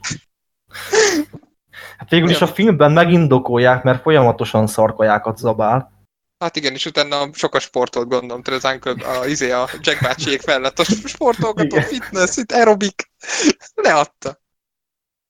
Hihetetlen. De az a baj, tehát a Vince Gilliganig tudja, hogy látták, hogy, hogy ú, ez, ez ennyire kövér, nem lehet ezt megoldani valahogy is. Igen, de tényleg nem lehetett volna egy diétára fogni, tehát most senki nem vár egy olyan fogyást, amit Christian Bale produkált a gépésznél, de azért mégis egy, legalább egy, egy 10 kilót le lehetett volna dobni. Igen. Hát főleg úgy, hogy ez a színész, ez nem egy ilyen hú de kereses színész. Na, az meg a másik. Ja. Hát Mondjuk ez sokat elmondta, először én fel sem ismertem egyébként. Tehát én azt hittem, hogy egy új karakter. De én felismertem rögtön, de így, így egyből néztem, hogy basszus. Hát, ki, Ki van oda pakolva a ruha alá? De alapvetően tényleg ez a akkor a plot hole ez a, ez a, ez a kövér, kövér Todd egyszerűen, hogy annyira kizökkenti az embert. De tényleg ez a legkisebb gond talán a filmben, bár tényleg jelentős. De tényleg az, hogy jelenkori száz egyszerűen na, nagyon, nagyon kuka. Ezek a Mhm. főgoroszok pláne. Ja, viszont arra a Walter White cameo az, az, arra szerintem számítottunk azért, amikor ott a, várt az ajtóba a Jesse, hogy ott mi fog történni, hogy ki fog kijönni. Igen. Igen, Ez egy nagyon szép jelenet. Legalábbis ott, amikor úgy beszélnek az étterembe. Én alapvetően azért nem tudok haragudni erre a filmre, amit mondtam, hogy egyrészt tisztelet, tehát, ö, tiszteletteljesen bánik az alapanyaggal, nem csonkítja azt, meg nagyon-nagyon durván csak a befejezést, és hogy Breaking Bad rajongóként jó volt nézni, tehát meg, meg volt az a hangulat, tehát ha más nem nálam annyit elért, hogy ha időm engedni fogja, el fogom kezdeni a Better Call Saul-t. Uh-huh. De így ez a legnagyobb érdeme, hogy, hogy adott egy ilyen jó kis Breaking Bad hangulatot. Hát sajnos sem. Igen, ö, főleg ez a problémám, hogy hogy most már annyi kérdésem van, egyszerűen, amiket mondtam, hogy hogy fogja ezután folytatni, amiket szerintem joggal tesz fel az ember. Nagyobb lyuk marad bennem így utólag, így a történet kapcsán, mint ezelőtt. És ez szerintem nem jó egyáltalán. Nem, bennem nem maradt lyuk, meg nem maradtak kérdések. Nyilván látom én is a kérdéseket, feltevődnek bennem is, csak valahogy ilyen szempontból annyira súlytalan volt ez a film, hogy nem tud zavarni, meg érdekelni, Hm? hogy erre nincs, ezekre nincsenek válaszok. Jaj, figyelj, mert tudod, mit akartam még kérdezni? Hogy a, a végén, ott miért a, a, a, a, a fekete hajú csaj tűnt fel, és nem a Brocknak az anyja? Ugye, akit fejbe lőtt a Todd. Uh-huh. Ez, ez hogy? Tehát, hogy... Hogy? Hát én erre őszintén fel sem figyeltem. Engem rettenetesen kizökkentett, hogy tudtam, hogy ő volt az utolsó nagy szerelme a Jesse-nek, hogy akkor miért vele Igen. autókázik el? Hogy esetleg azt tudom elképzelni, talán azért, mert a fiatal arra az időszakára emlékszik, ami, amikor még nem volt minden elbaszódva. Nem tudom, nem tudom. Hát, Lehet, talán meg, meg, meg, meg nála volt az a pont, amikor úgy durván kezdtek elbaszódni a, a dolgok, Mhm. és utána már folyamatosan csak lejtmenet volt. E- Ezt el tudom képzelni, de amúgy tényleg ez fel sem tűnt nekem. Ja, de az is szép jelenet volt, csak ez egy része zökkentett, hogy miért pont ő van ott. Ja, Mhm. hát meg az elején a Mike cameo az nekem tetszett, az itt többet lesz egyébként, de így tök jó volt, hogy ennyi, ennyit volt és többet nem. Igen. Az rendben Nem. volt. Ja, úgyhogy összes, hát meg ugye itt láttuk utoljára. Ö... Aj, de gyorsan akartam mondani. Ki játszott a takarítót? Aki most hunyt el. Jackie Brown főszerep. Robert Forster. Pont azt az embert kérdezed, aki mindig bajban van a nevekkel. Igen, az ilyen Robert Forstert uh, itt láthattuk utoljára ebben a filmben, mint Ed a takarító, ugyebár. Á, Isten nyugasztalja. Igen, nagyon furcsa, hogy egyik nap még El Camino-ban nézzük, másik nap már jön a hír, hogy, hogy elhunyt. De szerencsére egy méltóság teljes szereppel tudott leköszönni így a filmográfiájából, úgyhogy legalább nem lett az, hogy utolsó pillanatokban elkurvult volna, hanem tényleg a végé, még legalább utoljára sikerült egy nagyot robbantania. Még akkor is, hogy ez a színész, tehát nem volt egy nagy színészi kihívás ez a Ed szerepe, de mindenféleképp méltóság teljes, és ez szerintem egy színész Ez- Az, szerintem ez lehet minden színész álma, hogy úgy emlékezzenek rá, hogy a méltóság teljes szereppel zárt el a karrierjét. Igen. Ú, de az a jelenet, amikor kihívja a rendőrséget. Hát az mi volt? Az- Nekem az tetszett, Nekem is nagyon tetszett. csak fura Kicsit volt. ez a humorizál, humorizálás, de, de, de, de rohadt jó volt. Akkor átmosolyogtam rajta. Magyarázza neki, hogy úgyse hívtad ki, hát tudom, hát, hát te is meg, te is megszívnál, és azon megparkolnak rendőrök. elkezdi részletezni, de ilyen full meggyőzően, hogy, hogy miért nem hívhatta ki, és beparkol a rendőrautó. Azaz. És utána a, az bírtam nagyon egyébként, hogy az is mekkora pluszt adott ennek a takarító karakternek, hogy utána teljesen félrevezette a rendőröket. Uh-huh. Szerintem nagyon méltóság teljes pillanat volt. Hát meg a, amikor odaáll a, a takarító elé, és mondja neki, hogy 96%-ban biztos vagyok benne, hogy maga az a fickó, akit keresek, ugye bár 96%-os tisztaságú metet csináltak annó volt Igen, erre. igen, igen. Ez tök jó kis utalás volt. Fura, Igen, az nagyon jó tök volt. Ja, az a jelenet, hogy a, a zsarukat félrevezette, az, az, az nagyon-nagyon jó volt, már olyan szempontból is.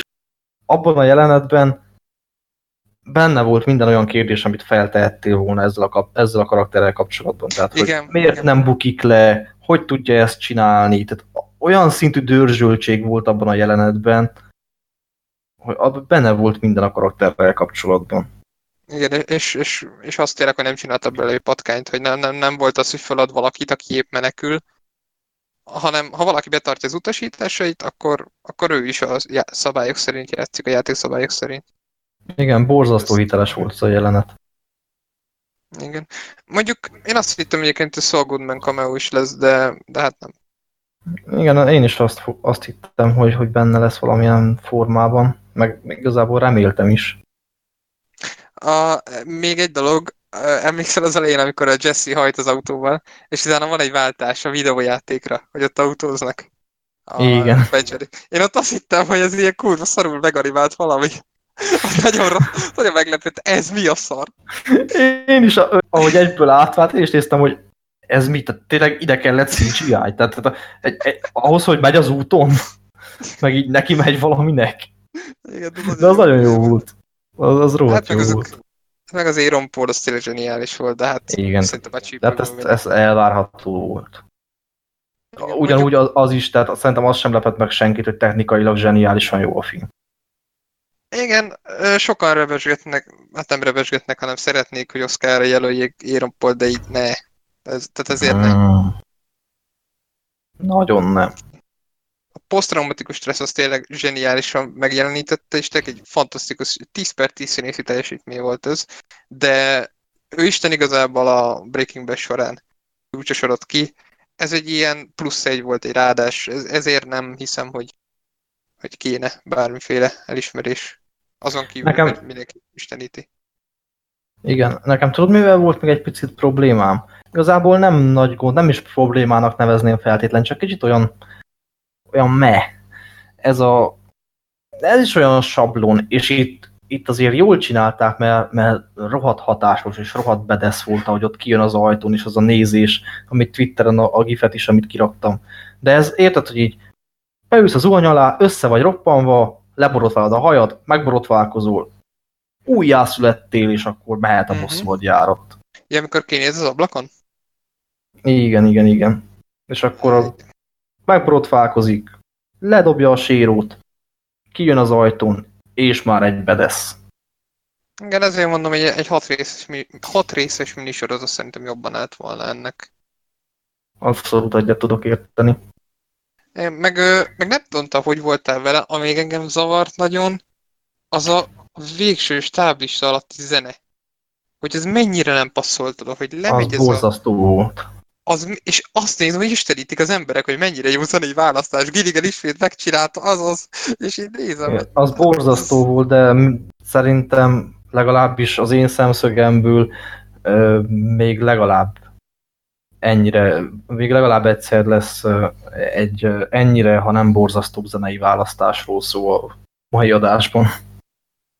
Wow, erre majd kíváncsi leszek. Jó, hát szerintem igazából ennyit az El Camino-ról. Egyáltalán nem rossz film, egy tök jó film, csak iszonyatosan felesleges. nagyon-nagyon felesleges. De tényleg teljesen tehát a Breaking Bad rajongóknak, ha más nem nosztalgiázni egyet, arra, hogy egy kicsit ismét megkapja azt a Breaking Bad utánérzést, az arra nagyon jó. Ja, hát meg a Better Call Saul-t biztos szerintem ezek után végképp meg fogjuk nézni. Uh -huh. Én annak az első részét láttam kétszer eddig.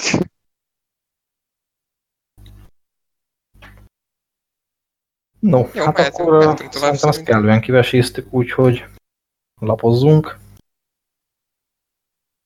Következő filmünkre, és uh, igazából a, az est fénypontjára, a Jokerre.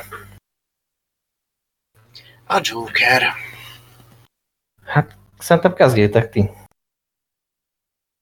Hát ugye volt már szó egyébként itt erről. Ezt elmondhatjuk, igen. hogy igen, Lados igen, beszélt róla az előző adásban. Igen, hát szerintem, hogyha valaki esetleg nem látta az előző adást, akkor gyorsan össze is foglalhatjuk pár szóban, hogy, hogy uh, milyen állásponton volt Lados. Tehát tetszett neki a film, szerette, azt mondta, hogy egy rohadt jó film, főleg azzal volt problémája, hogy hogy egyrészt nem feltétlen igényelte azt, hogy, hogy, hogy Joker legyen Joker, bár elmondása szerint nagyon jól beleépítették, tehát azért felismerhetőek a tipikus Joker jegyek, főleg, hogyha a képregényekre gondol az ember, amit én nyilván nem tudok, mert képregényes tudásom az, az borzasztó szegényes, de, de ő ebben azért elég otthon van. A legnagyobb probléma, ami, amivel ne, ami neki nem tetszett, és amit nagyon kiemelt, az az, hogy uh, szerinte borzasztó egyoldalúan volt bemutatva a, a, a gazdagoknak a, a csoportja, és nagyon elfogult volt a, a szegények csoportjához. Amit kibontott, a gazdagoké meg le volt rendezve annyival, hogy hát ők köcsögök. Ja. Igazából szerintem, szerintem ennyi volt a lényeg. Hm. Igen, csak ugye akkor még nem tudtunk vitába szállni vele, mert nem láttuk a filmet. Viszont most megnéztük mint a hároman. Na igen. Hogy tetszettek az évtized Jokere? Na, erre Ahogy sokan emlegetik. Igen, szerintem térjünk már ki, mert az előző adásban is Glados úgy nyitotta a minológiát, monológiát, hogy, hogy, hogy kikérte lényegében ezt, hogy, hogy miért dobálóznak az emberek ezzel a jelzővel, hogy évtized filmje, meg évfilmje, és igazából ha jól tudom, akkor ti is így vagytok ezzel, hogy, hogy nem tartjátok helyesnek, hogy ezzel dobálóznak. Hát, hogy az évtized filmje semmiképp sem. Én nem így mondanám, hogy nem tartom helyesnek, nem tartom indokoltnak inkább. Nem, mondjuk az más. Igazából én ezt mondtam nektek adásra, hogy erről mindenképp szeretnék erről beszélni veletek, mert most, most próbálom úgy megfogalmazni, legyen félreérthető, hogy én igazából azt, hogy meg, tehát megkritizáljuk azt, hogy valaki mondjuk évtized filmjének nevez egy filmet, azt szerintem, azt szerintem káros abból a szempontból, tehát ez kb. az, az, az mint hogy azt mondanánk neki, hogy, hogy tehát az, azt mondanánk valakinek, hogy mit tudom én mondjuk, Aj, mi volt az a Adam Sandler, Jennifer Aniston film? Csajkeverők, nem csajkeverő. Te vagy a nagy Adam Sandler fan. Én nem teszem volna.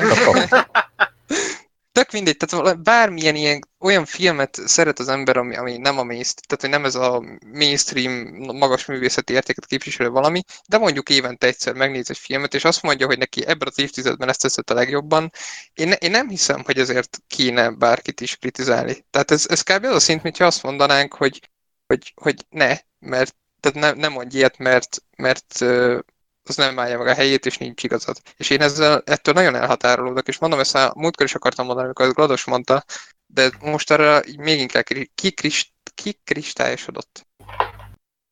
Itt én elkülönítenék két dolgot. Mégpedig azt, hogy ezt magánemberként mondja valaki, vagy publicisztaként. Mert nagyon nem mindegy. Ez tény. Tehát az, hogy magánemberként azt mondod, hogy szerinted ez az évtized filmje, az teljesen rendben van, azzal semmi gond nincsen. Az, hogy újságíróként egy hivatalos felületen, egy hivatalos kritikában ezt mondod, az viszont valóságtorzítás sok esetben.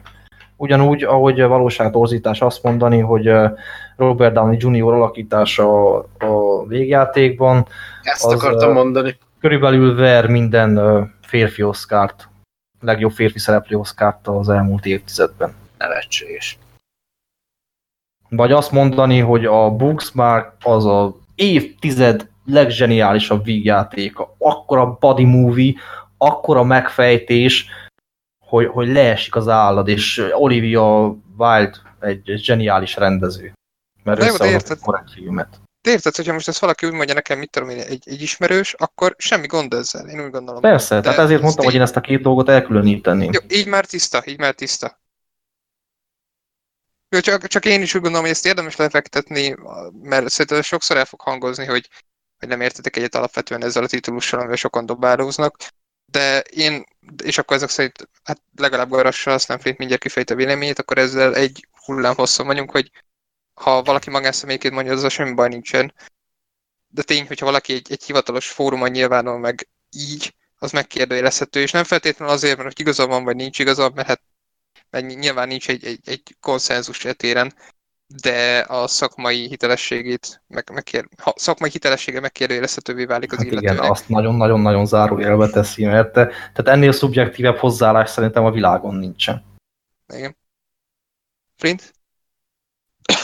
Mm, ezzel kapcsolatban Garassal tudok egyet érteni, majd ö, film során majd valami szeretnék beleállni, de előtte még ö, beszéltek ti erről, én még gyűjtöm ezt a gondolataimat. Hát jó. Dante, szeretnéd kezdeni? Hát figyelj, igazából szerintem belemeltünk kapásba, vagy belecsapatunk kapásba a lecsóban, mert most történet, meg ilyenek, szerintem aki akarta, már látta a filmet, vagy legalább meghallgatta az előző adásunkat, vagy bármi ilyesmi, garázs közben dugd újra a mikrofonot. Ja, meg ez a film eleve akkora jelenség, hogy teljesen felesleges bemutatni. Igen, hát főleg úgy, hogy ha jól tudom, mert valami félmilliárd dollárnál jár, úgy, hogy még nem mutatták be Kínában. És azt szerintem az eléggé szép szám. Most lehet, hogy hülyeséget mondtam, de én úgy emlékszem, hogy ezt oszták le hírként. Igen. Igen, ráadásul ami 50 millióból készült ez a film, tehát gyártási költségét azért nagyon gyönyörűen megtízszerezte. Hát ez biztos. R-kategóriás film révén ráadásul. Igen, ö, én, én akkor bedobnék kapásba egy olyan témát, amivel lehet, hogy fogtok vitatkozni, és szerintem egy tök jó kezdeti pont. Én nagyon örülök neki, hogy nem igazolódott be végül az, amitől féltem, hogy ez egy, egy indokolatlan Joker film lesz. Hogy ez igazából bármilyen film lehetne, de erre pont elhúzták a Joker-t élményen a mozikasszáknál. Nagyon szépen beépítették szerintem az egészet ebbe, ebbe a Batman per Joker univerzumba. Ezekkel a kis apróságokkal, vagy nem éppen apróságokkal, ugye bár itt főként az utolsó 40 perc az, ami nagyon megindokolja, hogy ez miért Joker film. Ö, ezzel ezer örömmel egyetértenék vele, csak hogy a végének van egy egészen másfajta vetülete, amire majd úgyis rá fogunk térni, amennyiben elkezdünk spoilerezni.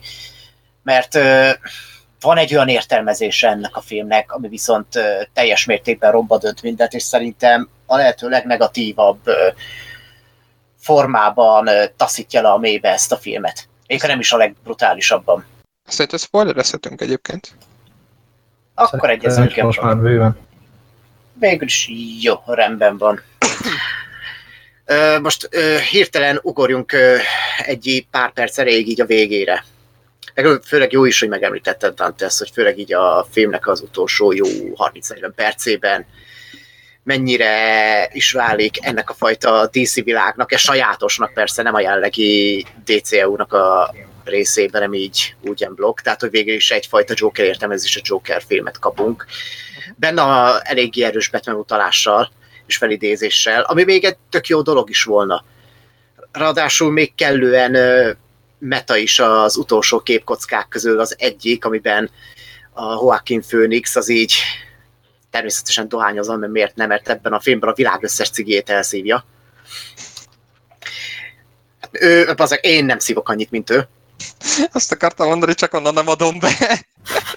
Nem, vagy figyelj, elvettem az örömödet, és ezt inkább előttem saját magam, de mindegy.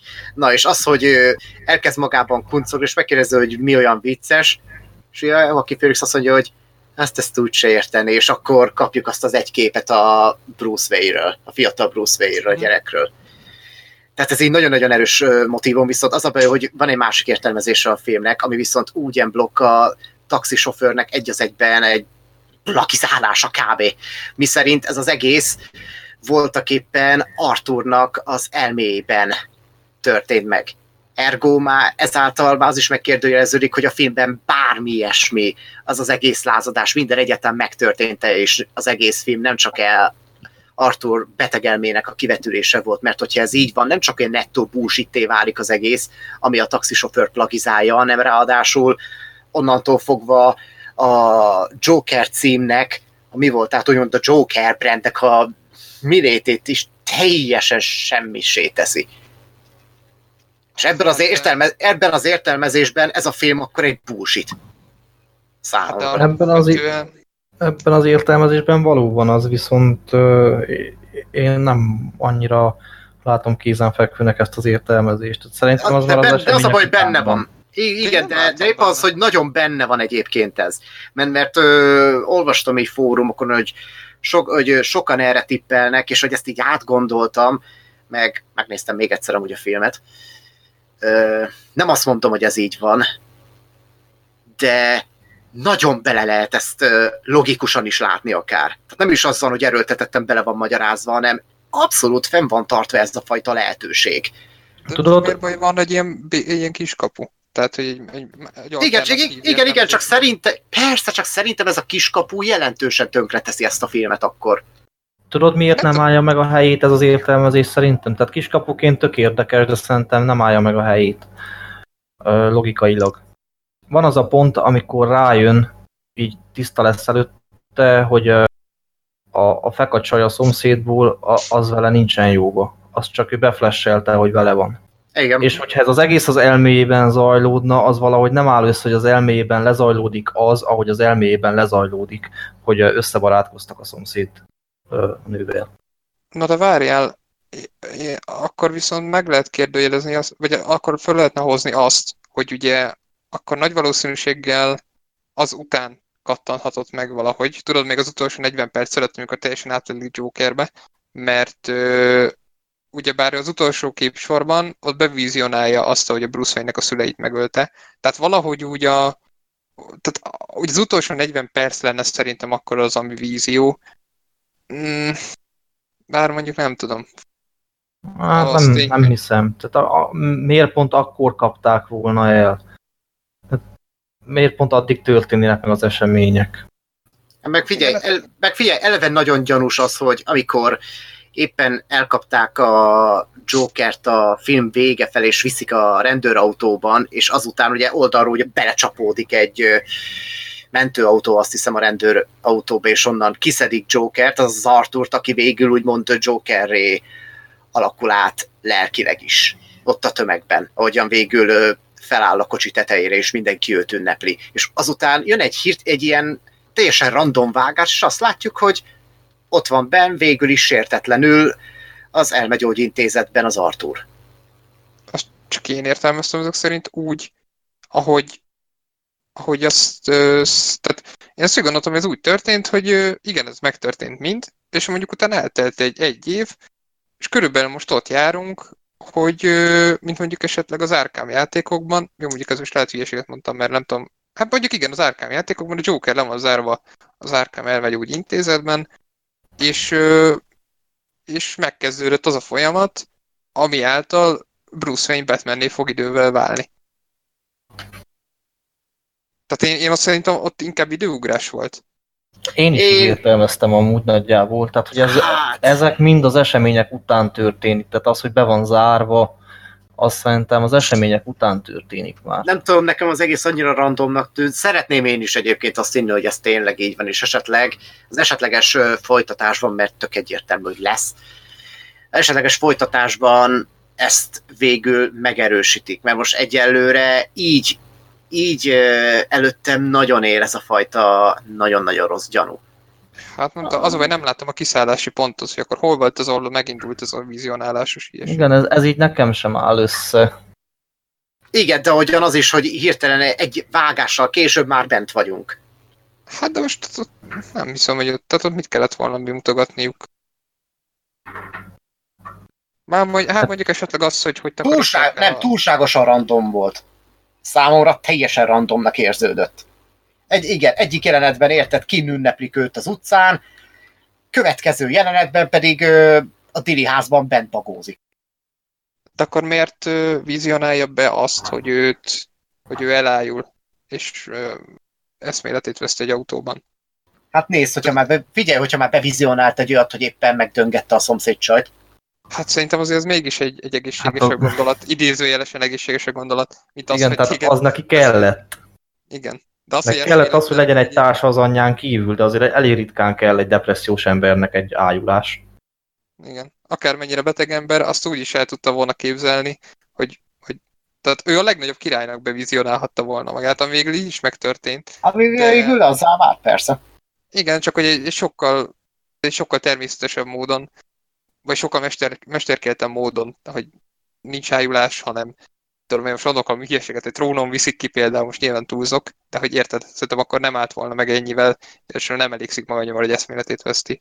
De értem. Igen, mondasz. tehát hogyha tényleg, ha bevizion- bevizionálja magának ezt, hogy, hogy egy forradalmat kirobbant, és követői vannak, és, és egy, egy jelentőségteljes kvázi szimbólum lesz, a- akkor igen, tehát valószínűleg nem, nem ezt vizionál, vizionálná, hű, de nehéz szó ez baszki. Tehát nem ezt vizionálná be magának, hogy, hogy így kapják el. Hát nem tudom, minden esetre mondom, nagyon reménykedem, hogy, hogy ez a fajta lehetőség, ez valóban nem több egy szinkron bullshitnél. Mert hogyha egy ponton kiderül, hogy ez mégiscsak így van, akkor maga a film lesz bullshit. De mondom, ne legyen ebben igazam. Megmondom Hát ne legyen, mert akkor valóban az. Mhm. Megmondom az őszintét, ami engem képregényeknél rettenetesen kiborít, és ö, nekem hogy az utolsó 40 percig nekem egyszerűen annyira súlytalan volt az egész film, ö, utána aztán felértékelődött az előtte lévő, amit, amit előtte láttam, de az, e- amikor néztem, így, így annyira súlytalan volt az egész, és megmondom, hogy miért. A képregényekben van egy olyan tényező, egy olyan faktor, amit én nem tudok hova tenni, és egyenesen egy, egy, egy, egy szörnyen, szörnyen nem is tudom minek nevezem, nem, nem lusta munkának, hanem egész egyszerűen egy, jó, hát mondjuk azt, hogy bullshitnek tekintek, hogy fognak néha és rebootolnak karaktereket, újfajta iterációkat adnak neki. Jokernek többfajta értelmezés van például. Tudtam, a Batmannek is többfajta értelmezés van. Tudtam, a Supermannek is többfajta értelmezés van. Többfajta változatát jelenítik meg ezek a karakterek, ezeknek a karaktereknek, és amikor, amikor azt látom, hogy Joaquin Phoenix eljátszik egy, egy valamilyen Jokert, aki egyik sem, akit egy, eddig láttunk, és tudtam, hogy nem is a képregényeket adaptálja, de mondjuk ennek nem is kell adba nyomnia semmit, akkor azt éreztem, mint, mint, mint, amit az előbb mondtam, probléma, hogy most megint rebootolják ezt a karaktert, és ennek most gyakorlatilag mi értelme van. És ö, lényegében, amikor én befejeződött az utolsó 40 perc, ami szerintem a fénypont, én ott azt éreztem meglepő módon, hogy, hogy igen, ezzel adtak egy eredet történetet egy karakternek, aki, aki nagy valószínűséggel sosem fogunk látni többet. Én nem hiszem, hogy lesz Joker 2, de mondjuk azt, hogyha esetleg az lesz. lesz.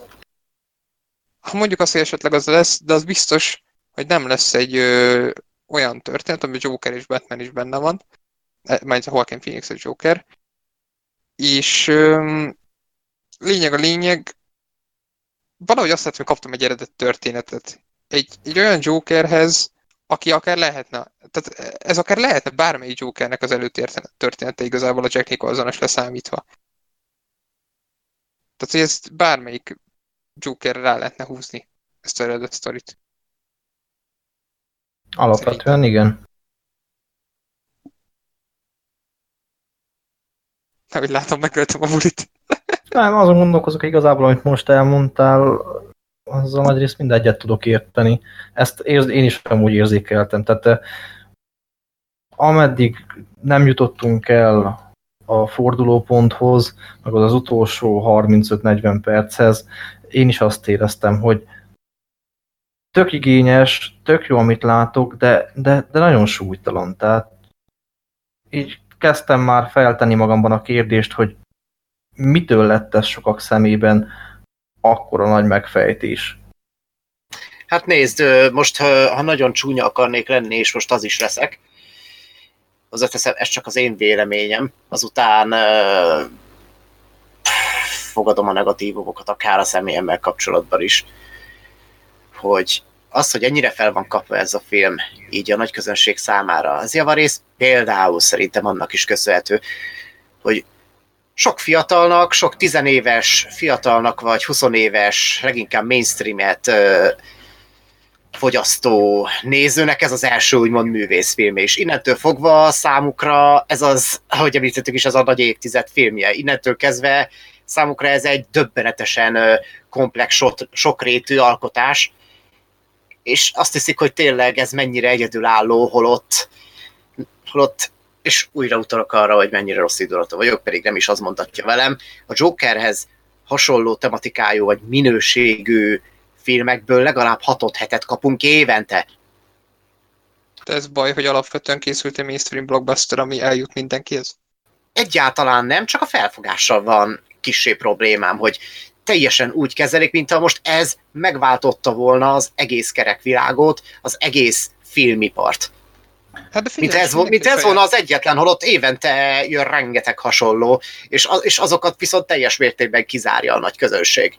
De figyelj, most mindenki a saját szűrőjén keresztül nézi, tehát én például nem láttam a taxisofőrt, én nem fogom elkezdeni azt hasonlítani például, és ugyanezt lehet képzelni, aki mondjuk nem meg ezt az évi 7-8 filmet, amire, amit mondjuk mondasz, hogy készülnek hasonlóak, azok megnézik a Jokert, és, és érthető, hogy miért tetszik nekik. Hát igen, de ha jól értem, itt nem arról beszél a fint, hogy ez baj lenne, csak ad egy, egy teljesen logikus és igazából kézenfekvő magyarázatot arra, hogy miért kezelik sokan úgy, ahogy.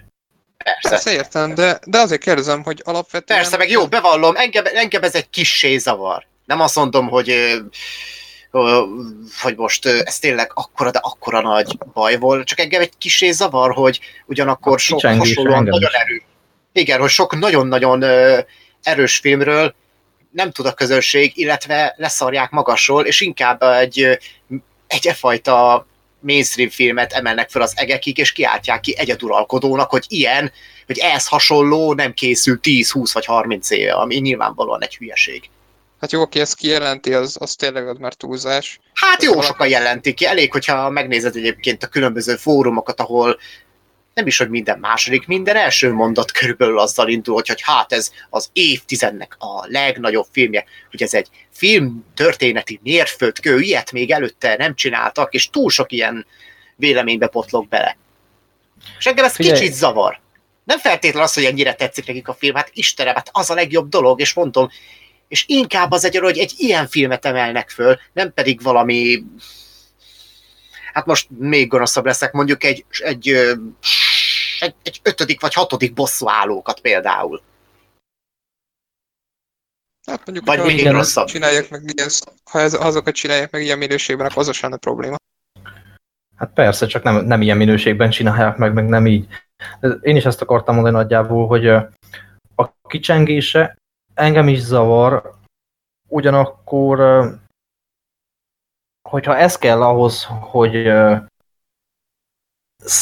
széles körben, meg egy, egy bizonyos nagyon idézőjelbe tett réteg, mert azért egy, ez egy nagyon-nagyon-nagyon-nagyon nagy réteg számára és eljusson az, és tehát ez kell ahhoz, hogy, hogy egy, egy közegnek megmutassák azt, hogy, hogy a Marvelen meg most fokozom lefele Fast and Furious-on, meg Transformers-en túl is van élet, akkor hajrá. Igen, ezt nagyon jól megfogalmazta. Uh-huh. Igen, az igaz. Ez kicsit olyan, mint a... Itt mondjuk a Logan volt. Hogy sokan nem néznek filmeket, és mondjuk nem néznek ilyen elmúlásos történeteket, és megnéztek a Logant, és mindenki azt mondta, azt a mindenit, ez, ez milyen, milyen érdekes film volt a halál tematikájáról például. Tehát az is egy, ott kellett ott is egy ilyen képregényes alap, hogy megismertessenek egy újfajta tematikát, és ez mondjuk visszavezethető Garasnak arra, Garasnak arra a filozófiájára, ami, amiben bár százszerzalékosan nem értek egyet, mondjuk az, hogy ilyen 80-ban, hogy egy képregényfilm általában mindig akkor tűnik ki, hogyha túlmutat képregényes mi voltán, és nem azért jó, mert képregényfilm. És ugyanez igaz a Jokerre, a Loganre, a... ennyi. Ezt hamar letudtad azért. Majdnem, majdnem, És- mondtam, majdnem és- mondtam a Watchmen, de megálltam. Várjál, várjál, az a szomorú, hogy az, hogy hamar letudtad, az nem a te hibád. És nem a te hiányosságod. Igen, az, az tény, hogy mondjuk, mondjuk, mondjuk vannak képregényfilmek, én nagyon szeretek, például nekem a kedvencem az mindig a polgárháború, meg a végtelen háború. Én nagyon szeretek háborúzni. Nem csak te. De, de tény, hogy ha objektíven nézem az összegészet, akkor tény, hogy a Logan, a Joker, ezek tényleg kiemelkednek ezek közül, bár mondjuk a Logannek az utolsó fél órája az kicsit furi, de tény, hogy az össze- összegészét nézve ezek kiemelkednek. És tény, hogy, hogyha ez, egy ilyen alap kell az egészhez, akkor én nem bánom, hogy eljut ezekhez az emberekhez szélesebb körben, és tudom, hogy az, tudom, Flint, hogy téged se zavar, tehát nem arról van szó, hogy téged, téged ez bosszantana, hogy eljut az emberekhez, csak hogy a, szerintem téged a, vé, a vélemi bosszant. formál... Aha, ezért mondom, hogy szerintem téged a vélemi formálás, ahogy, ahogy, ahogyan ezt megteszik, hogy milyen formában nyilat, az zavar inkább, nem? Igen, pusztán csak erről van szó. Uh-huh. Igen, tehát azért nem szeretném, hogy a hallgatók ezt félreértsék, és mondjuk azt, hogy, meg, hogy én meg akarnám mondani az embereknek, hogy mit, hogyan szeressenek. Szó sincs erről.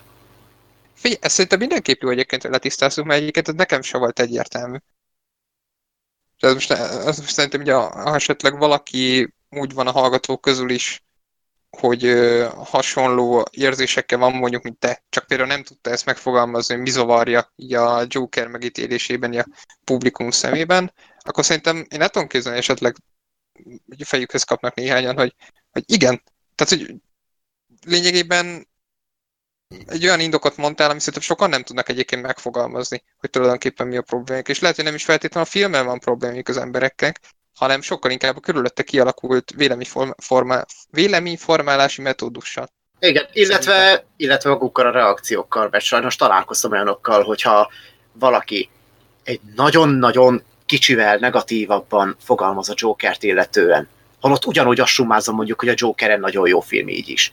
És kell mondja, hogy szerintem nem annyira jó, futottam bele olyanokba, hogy nem kevés komment így megtámadta a kritika íróját, mondván az, hogy hát te nem értetted ezt a zseniális filmet, úgyhogy pusztulj el a szarba. Az igen. Igen. Az utolsó Zsedik visszatért.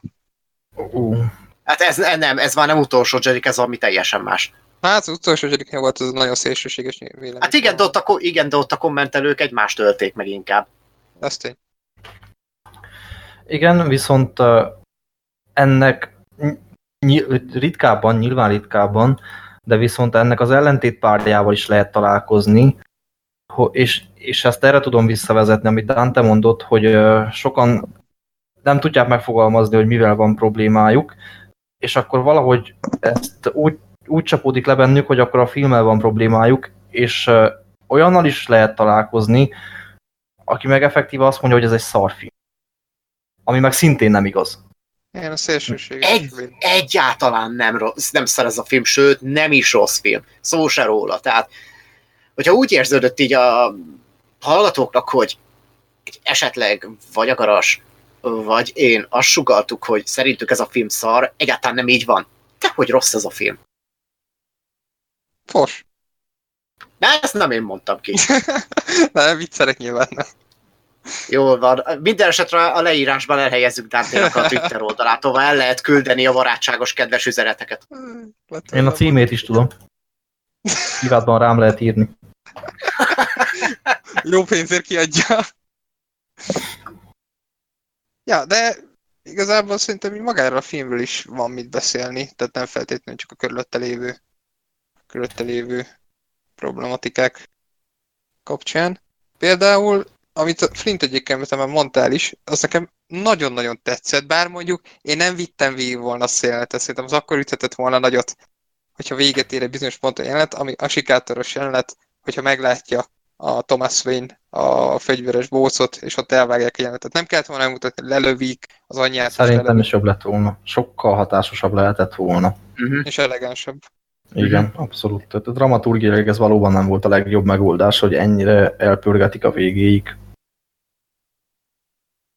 Igen, meg, meg összességében ezek a kis beépítések. Tehát, hogy az utolsó 40 perc, az tényleg alaposan beépítette ezt, az, ezt a karaktert abban az ismert univerzumban, ahol a batman ismerjük alapvetően, és Gotham szerintem még nem volt soha ennyire, nem, nem azt mondom, hogy jól ábrázolva. Hát egy, egy, egy végtelenül nagy szemétkupac. Tehát hát ennyire hát korrupt, hogy ennyire tocsogott a bűntől, a mocsoktól, igen. A kilátástalanságtól. Hát így Joker így látja. Igen. Igen, meg ami alapjáraton úgy Gotham eleve, tehát ezt még a Nolannek sem sikerült megfognia ennyire brutálisan, ennyire nyersen és hétköznapian, ennyire átérezhetően. Igen, a Nolan azért inkább egy realistább ábrázolásmódot választott, ez meg inkább egy, egy egzisztencialistább ábrázolásmóddal közelíti meg Gotham. Tökéletesen egyetértek.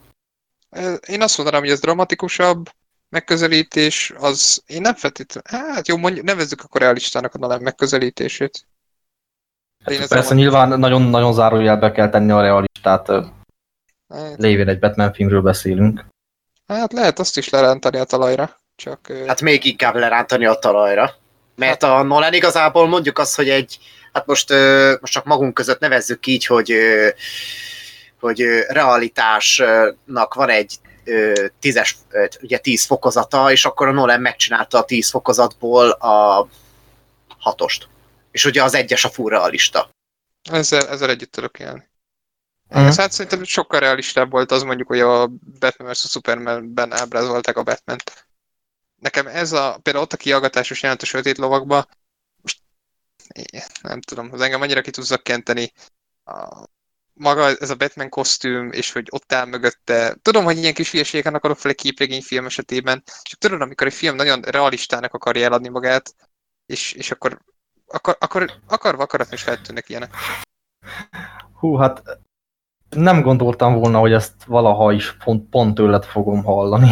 Hát én sem. Nekem ez az óriási problémám ezekkel a filmekkel, tehát hogy komolyan, ezt kéne nekem realista módon komolyan venni, ahogy egy jelmezes, faszi igazságot oszt. Ami hát- nyilván nem nagy probléma, és kicsit... Meg nyilván komolyan lehet amúgy venni a film kontextusán belül, tehát átérezhető a dráma vagy a súly, csak hogyha tényleg Persze. a hiperrealizmusra gondolunk, úgy már eléggé helyes egy ponton. Hát igen, tehát azért úgy kilóg a lóláb. Persze nem nagyon, meg ez nyilván nem nagy probléma, meg kicsit ilyen szőrszálasogatós, kukacoskodós dolog. Persze, igen, de meg azért komoly, persze, meg érted, drámai, komoly, súlyos filmként mégiscsak átélhető például egy sötét lovag. Tehát nem arról van szó. Igen. Csak hogy ez a full, hiperrealista szempontból egy sötét lovag megbukik. Hát a sötét lovagban nem a legrealistább, és tényleg ott rettenetesen tettelérhető a realizmus, az Joker karaktere. Hmm. Ő tényleg realistán van ábrázolva, tehát ott nincs, nincsenek ilyen, tehát ott nem éreztem egyszer, hogy kilógna a lóláb. Hát... Oké. Okay. Tudjátok, hogy a sötét lovagnál így nem szállok szembe semmire levélemény, győzzetek meg nyugodtan, én nem szeretem azt a filmet. Hát, nem tudom, Garas, hogy vélekedik például a Sötét Lovagról, én szeretem, de nálam messze nem Nolan etalonja is, és nálam éppenséggel nem az all-time favorite Batman movie. Ja, hát nálam semmilyen, semmilyen formában nem képvisel etalonja jelleget. Hát, szórakoztató, kedvelem, borzasztó igényes, hangulatos, de így nagyjából ennyi. Hát szerintem a 89-es Batman az úgy elpicsázza a Sötét Lovak trilógiát, de aztán lehet, hogy csak az elfogultság beszél belőlem. Hát, hát nézd, én például én eleve talán, talán a legjobb Batman filmnek én a Batman kezdődiket tartom. Ö, egyébként azt én is jobbnak tartom, mint a Sötét Lovak. Bár igen, és jobbnak tartom. Én is. A, a Sötét Lovakban Joker a zsenialitás kulcsa. Igen. Tehát hát én, én azt mondom, hogy Ha Jokert kiszedjük a, a képletből, akkor viszlát. Hát, hát nem akkor... éppen, mert ott van egy Harvey és én inkább többre értékeltem a Harvey Dent-et benne, is, mint a Joker. Ő is nagyon jó, ez tény. Én Harvey Dentnek, mikor átláttam az arcán, nekem az a karakter meghalt. Jó, tudod, meg kellett volna igazítani a kendőt. Jó, de rossz. Jó, jaj, jaj. Na, de Ezt minden a- esetre most amúgy a- ne a sötét lovagról De beszélünk, de most megint sikerült elkalandozni, de... De azt még, azt még az egyébként, hogy igazából akkor ebben egy, egy véleményen vagyunk, csak már hogy az előbb úgy nagyon megakadtatok. De igazából mi kiderült, akkor egy véleményen vagyunk. Persze, én, én magán azon a, azon a kijelentéseden akadtam meg, hogy Joker lenne a realista. Hát abban a filmben... Azon a filmen belül szerintem ő a legjobb. Hát mondjuk még tényleg ő a legre... Hát nem Alfred igazából. Jó, hát ez tény. Meg a háttérben statiszták azért azért. Azok meg lettek csinálva. Nem, nem, nem, fia, a realizmusra további abban a filmben a kamion, ami fejre állt. Jó, térjünk vissza Jokerre. Na, meg most alapjáraton itt most a Joker kapcsán most nem is feltétlenül abba mélyedjünk bele mondjuk, hogy mi az, ami igazán hiperrealista mondjuk, és mi az, ami nem. Hát most így most használjuk ezt a realizmust úgymond egyfajta gyűjtőnévként. Mégis a maga kategóriájában abszolút két lábbal a földön áll amúgy a film. Aztán van, amivel mondjuk vannak problémák. Tehát ami például az említett Gotham kapcsán, tehát Gotham mocska, ami ennyire átérezhető, és ráadásul Jokert kitermeli, ezt a beteg társadalmat kitermeli. Az például nagyon-nagyon erős vonulata a filmnek, ami viszont nálam például sajnos megint csak kettős érzelmeket tudott kiváltani. Nálam is. Igen, hát várjál, pontosítok, ebbe bele akartam menni. Aztán ezt megbeszéljük, hogy most mennyire helyén való ez -e. Hát ugye az, hogy ugye a filmnek a lényege, hogy, hogy Gotham az, ami a Gothami társadalom, a Gothami szenny, az, ami kitermeli Jokert Arthurból. Tehát, hogy a város és azoknak lelkileg deformált ö, lakói, azok az a fajta megvetés, amit az egész élettől kap, az végül elviszi egy olyan pontra, hogy végül Arthur már nem csak a betegsége okán, hanem kínjában már kirögi az egészet, mondván mekkora vicc már ez az egész világ, amiben benne van. És ez kellően deformálja végül a Jokerré való alakulását. Ezt a fajta lelki transformációt. És ez eddig tiszta. Ugyanakkor a más, az ugyanakkor ezzel még van problémám is. Hogy maga a helyzet valamilyen szinten szerintem baromi képmutató. És azáltal a film is. Ugyanis itt végig is azt látjuk, hogy egész Gotham, az egész társadalom, szinte az egész világ hibás, szegény Artúrnak a szenvedéseiért. És ez nekem, hogy ez tipikus ez a fajta ilyen safe space-es marhaság, hogy ami sokkal inkább azt mondatta velem többször, hogy, hogy itt Arthur annyira áldozat, hogy magán kívül mindenkit kell hibáztatni, és ez a fajta safe space-es gyakorlatnak tűnik. Hogy érted, mindenkit a hó vele, innen kirúgják, mindenki kibaszik vele, miközben sok szempontból most hiába egy megkeseredett beteg elméről beszélünk, bazd meg, ő mégiscsak egy stukkert visz be például egy gyerekkorházba. Példára kokáért. Vagy az, hogy meg kéne sajnálnunk, baszki, ezt az embert, mert például a képébe mondják, hogy kurvára nem vicces. És ezt ráadásul mi meg is kapjuk, amikor az első stand fellépésénél kiáll a színpadra, és gyakorlatilag két-három perc telik el, mire egyáltalán a kis mondókájába bele tud kezdeni, mert azt is végig rögi, azt is nyilván a betegsége okán. És számomra sokszor a film mégis úgy tálalta, hogy Arthur full ártatlan mindenben.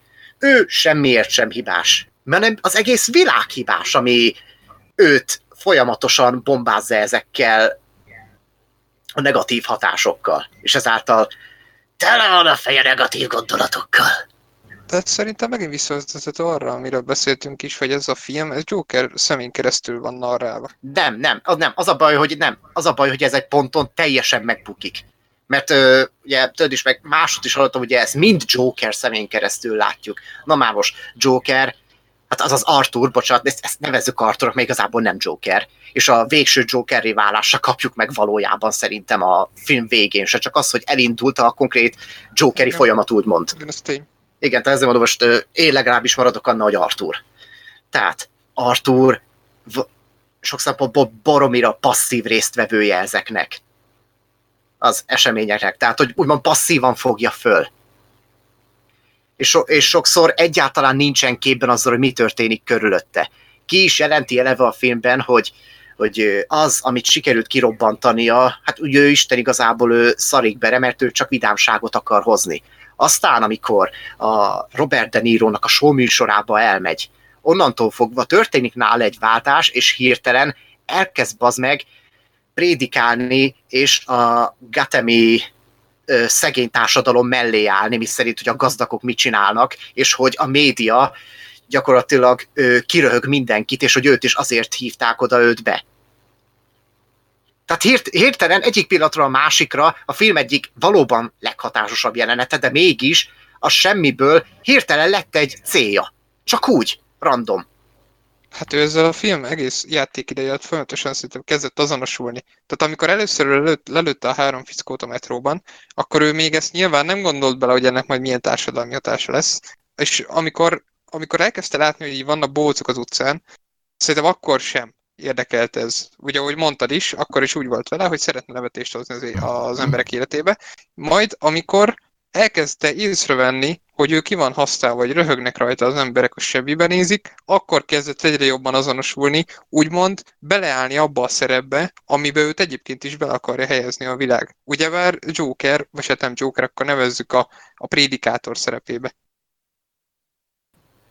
De Aha. őszintén számomra ez rettenetesen random volt, konkrétan egyetlen egy jeleneten keresztül történt ez meg. Egy, egy jelenettel ugye az egész show műsor, ami ugye a vége fele van, hogy e- először ugye még ki is jelenti, hogy ő nem azért festette be magát, mert odakint tüntiznek a bóc maszkosok, ugye a rendszer ellen, az elnyomó gazdag rendszer ellen, hanem ott is még külön kijelenti sokat gyára már, hogy ő csak nevetést akar hozni, és hogy őt ez nem igazán érinti. Szerintem és még, és várjál, és meg, hát tro, trollkodott. Hát azt szerintem csak egy olyan mondat volt, ott látszott rajta, hogy ezt nem komolyan gondolja. Azt szerintem ő már, ő már elhatározta, ő már úgy ment be oda, hogy tudta, hogy mit akar. Hát nem, volt, nem véletlenül volt nála a pisztoly.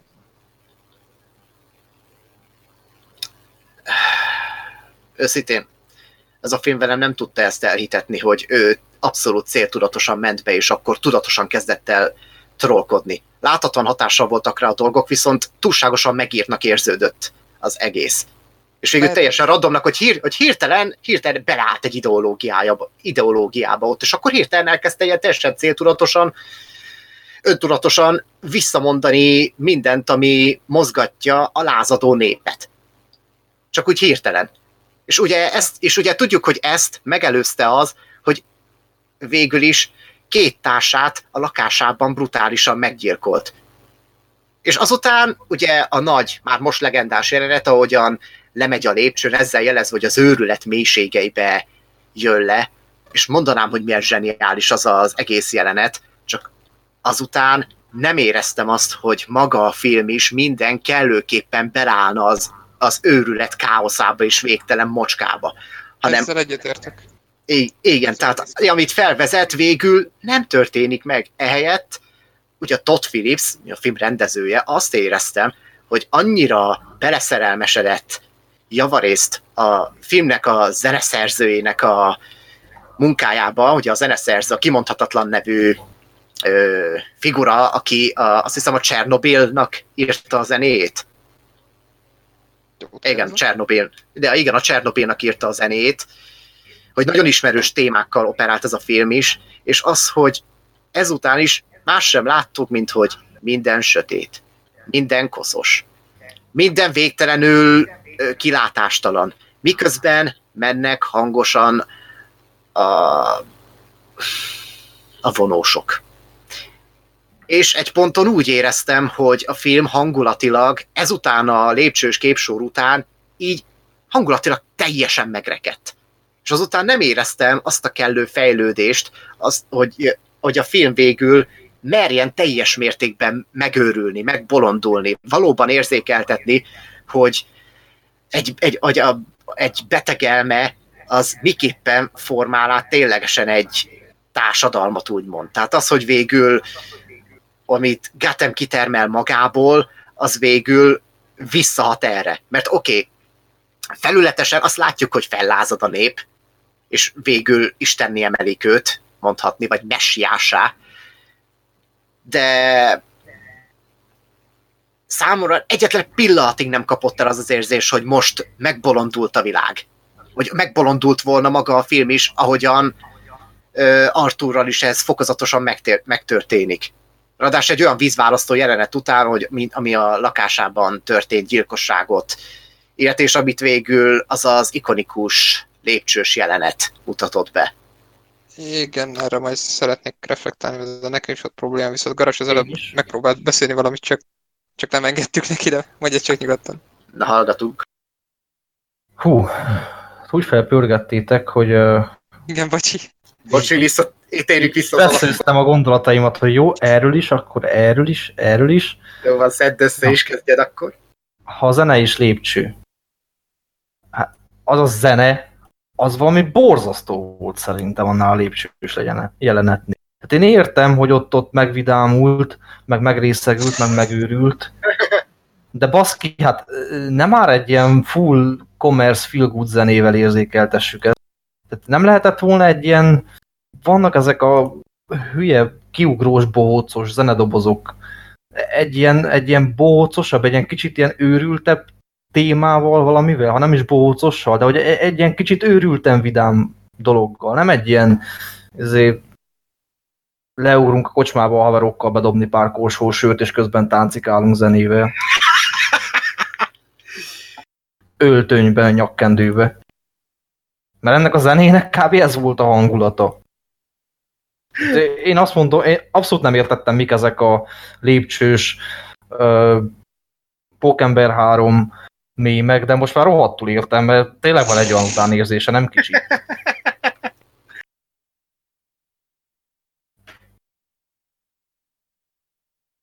Igen? Igen? Senki többet? Tehát tényleg csak nekem volt problémám ezzel? Nekem nem volt gondom vele.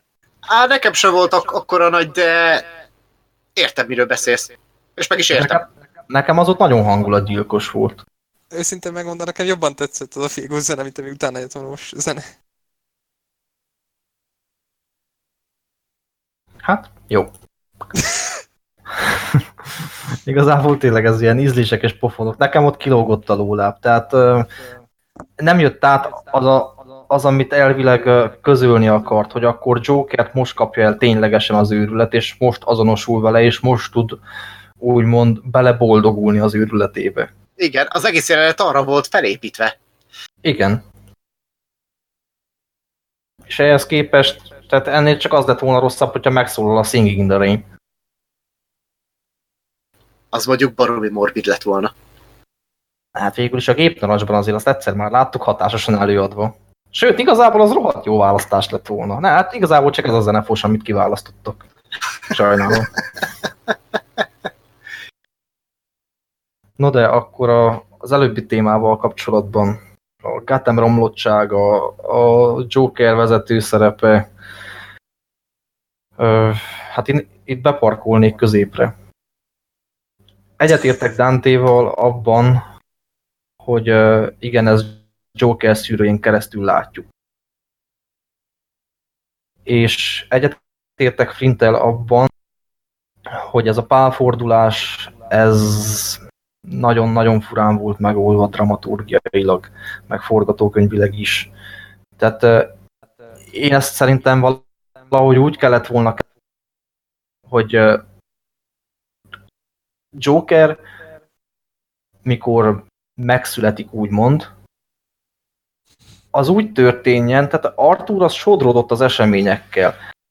Totálisan rajta kívül álló módon alakult ki a körülötte levő kultusz. Ő erre nem játszott rá, ő ezt nem kérte, nem akarta, nem is érdekelte. De nem tudatosan nem érdekelte, ő pusztán csak el volt a saját létének a bajaival. És ez úgy lett volna valahogy szerintem, szerintem jó, hogy, hogy nem kezdünk el hirtelen a nem érdekelből, és a, nem, nem a tudatosan nem érdekelből, hanem a fel sem fogjuk igazából, és idegen hagy nem érdekelből, mert annyira magunkba vagyunk zuhanva. Igen, ez, igen, ez volt az érzésem nekem is végig, hogy nem fogja fel, hogy mi történik körülötte. Igen, tehát ő nem ignorálja, hanem egyszerűen nincs is benne ebben az egészben. És abból átcsapunk abba, hogy szónokolni kezdünk arról, hogy, hogy tehát milyen rossz az a társadalom. Nekem ez úgy állt volna össze, hogyha igen, ő beleáll abba a szerepbe, hogy ő a vezető, de azért áll bele, mert végre megkapta azt, hogy figyelnek rá, törődnek vele, hallgatnak rá. És abszolút leszarja ezt a társadalom megváltósdit. Ez, ez a későbbi Joker. A, a kifejlett Joker, nem a megszülető Joker. De figyelj csak, tudod, hogy nekem ez miért tetszett, mert igazából voltak rá utaló jelek folyamatosan hogy, hogy igenis nem csak a tisztában van, van vele, de nagyon tetszik, hogy kialakul egy ilyen kultusz a, az ő cselekedetei nyomán. Például, amikor ugye elhajt a kocsi előtt, az benne volt a thrillerben is adó, mégis ugye elkezd mosolyogni, hogy meglátja a Bose maszkos embert. És én ezt úgy értelmeztem, hogy a végén ő azért áll bele, mert ebbe a szerepbe, mert úgymond felnő a feladathoz. Úgy érzi, hogy felnőtt a feladathoz, és akkor vált át egy ilyenbe, de szerintem végig tisztább volt, és végig tetszett neki ez a mozgalom, csak akkor még nem, ér, nem, nem, nem is az feltétlenül, hát de mondhatjuk, hogy nem tudott vele azonosulni, de talán az is benne van, hogy nem, nem nőtt még akkor fel a feladathoz. De miután már tönkrement körülötte minden, utána már úgy volt vele, hogy, hogy akkor itt az idő, akkor képviselem azok az embereket, akik, akik miattam lettek olyanok, amilyen. Én ezt tudod, miért nem tudom elfogadni?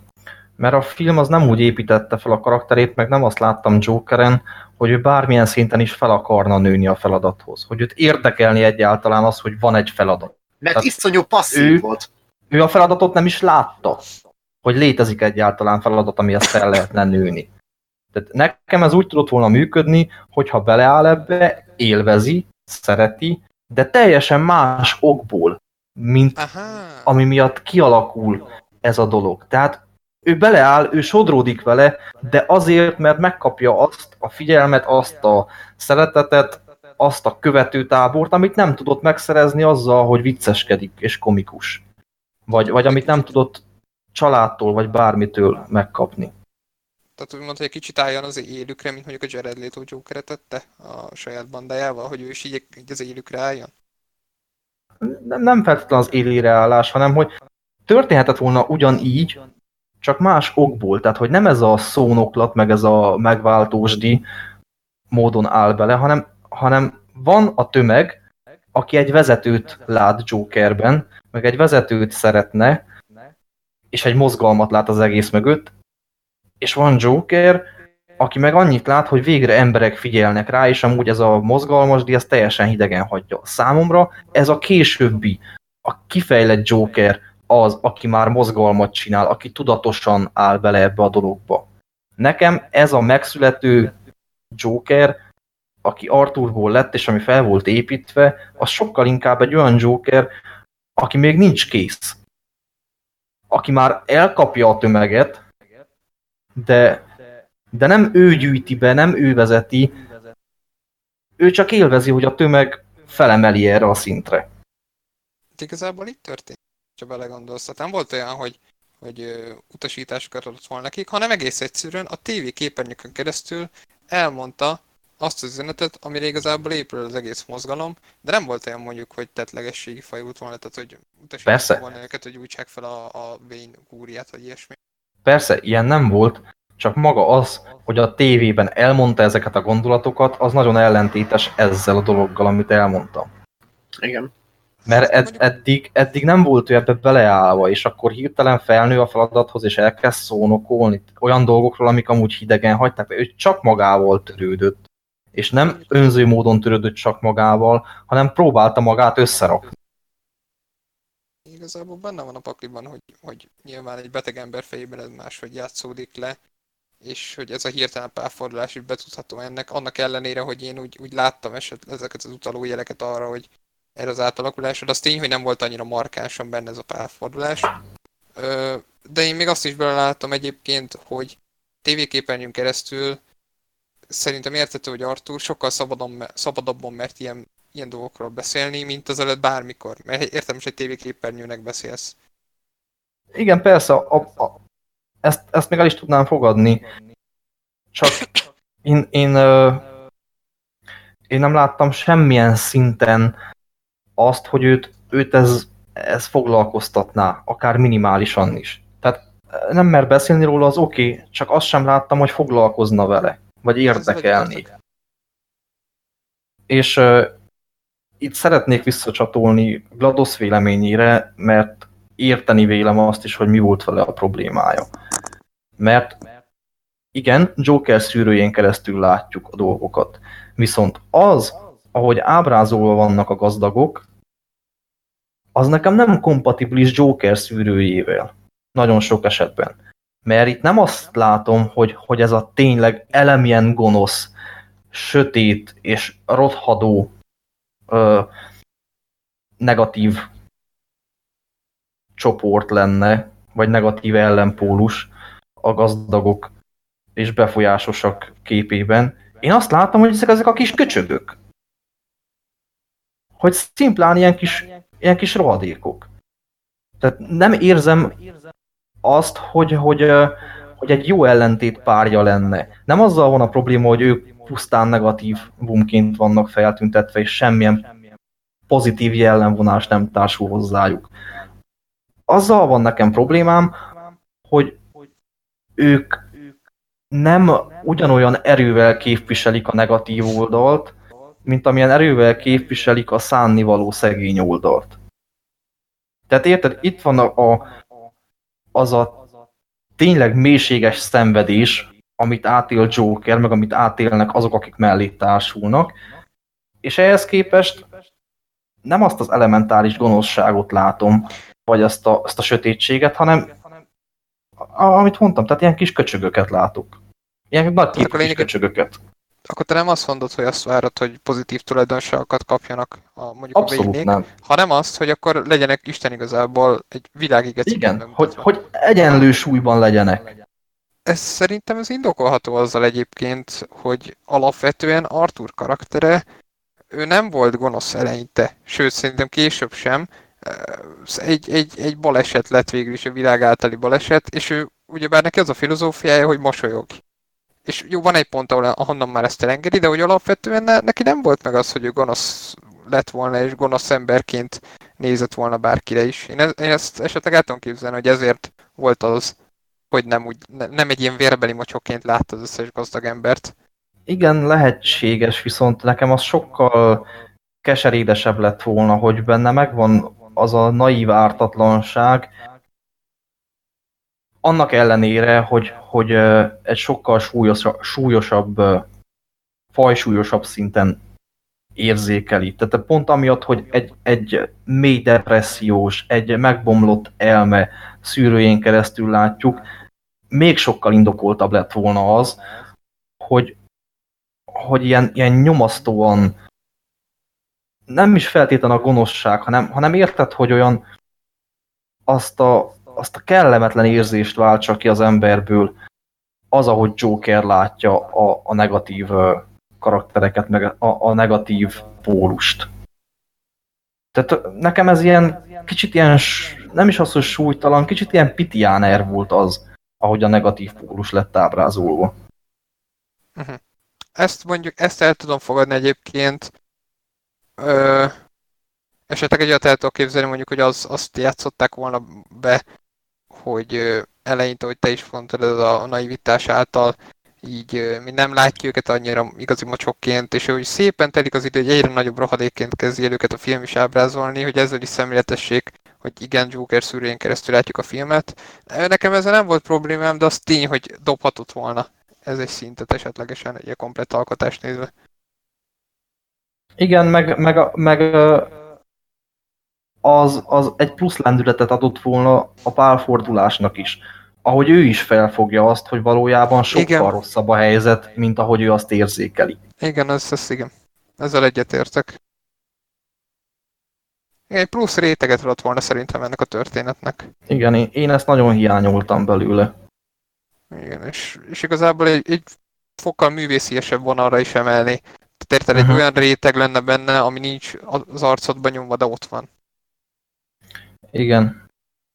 És, és akkor azért egy, egy jó nagy fokkal jobban megérdemelni azokat a szuperlatívuszokat, ahogy beszélnek róla, és most nem a, nem a, a magánemberekről, hanem a szaksajtóról beszélek.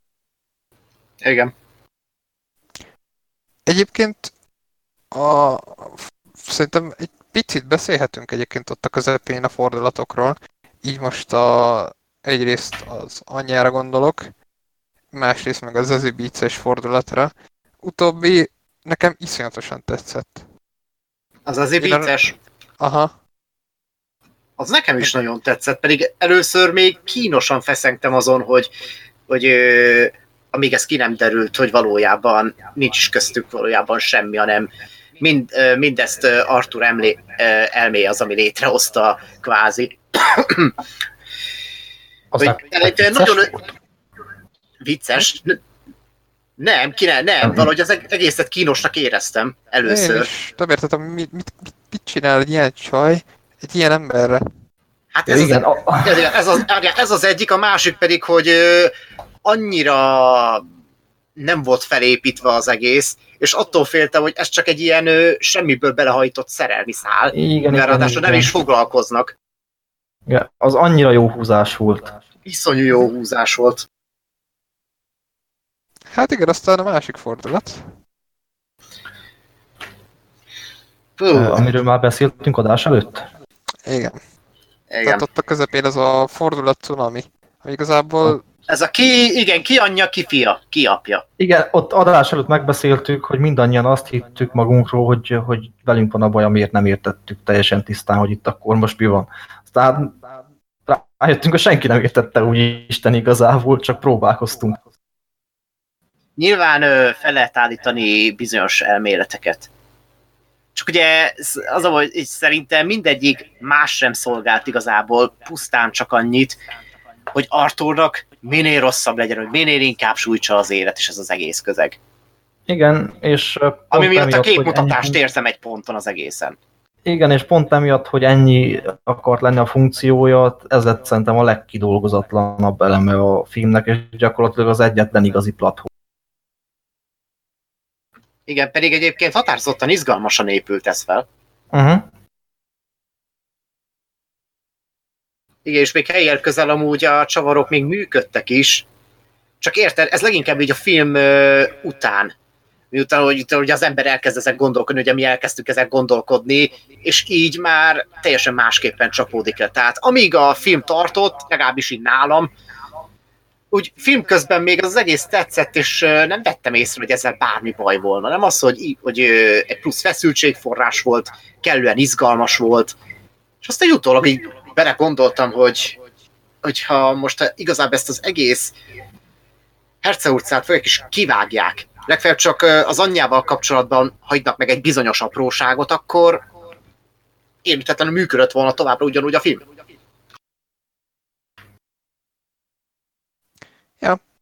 Egyetértek. Igen, nekem, nekem azon a ponton volt olyan, tehát amikor nézi az aktákat, és akkor beflesseli azt a részt, ahogy az anyja beszélget. Nem tudom, pszichiáter az, vagy Igen. szerint- szerintem az akar lenni. Tehát Igen. ott így néztem, hogy na itt mi a tököm történt? Tehát én bambultam volna be, vagy, vagy itt akkor most kibántalmazott? Kit? Hogy lett itt ez az örökbefogadás? Tehát hogy adnak örökbe egy mentálisan sérült nőnek egy gyereket? Vagy hogy tarthatta meg? Vagy miért fogadta egyáltalán örökbe?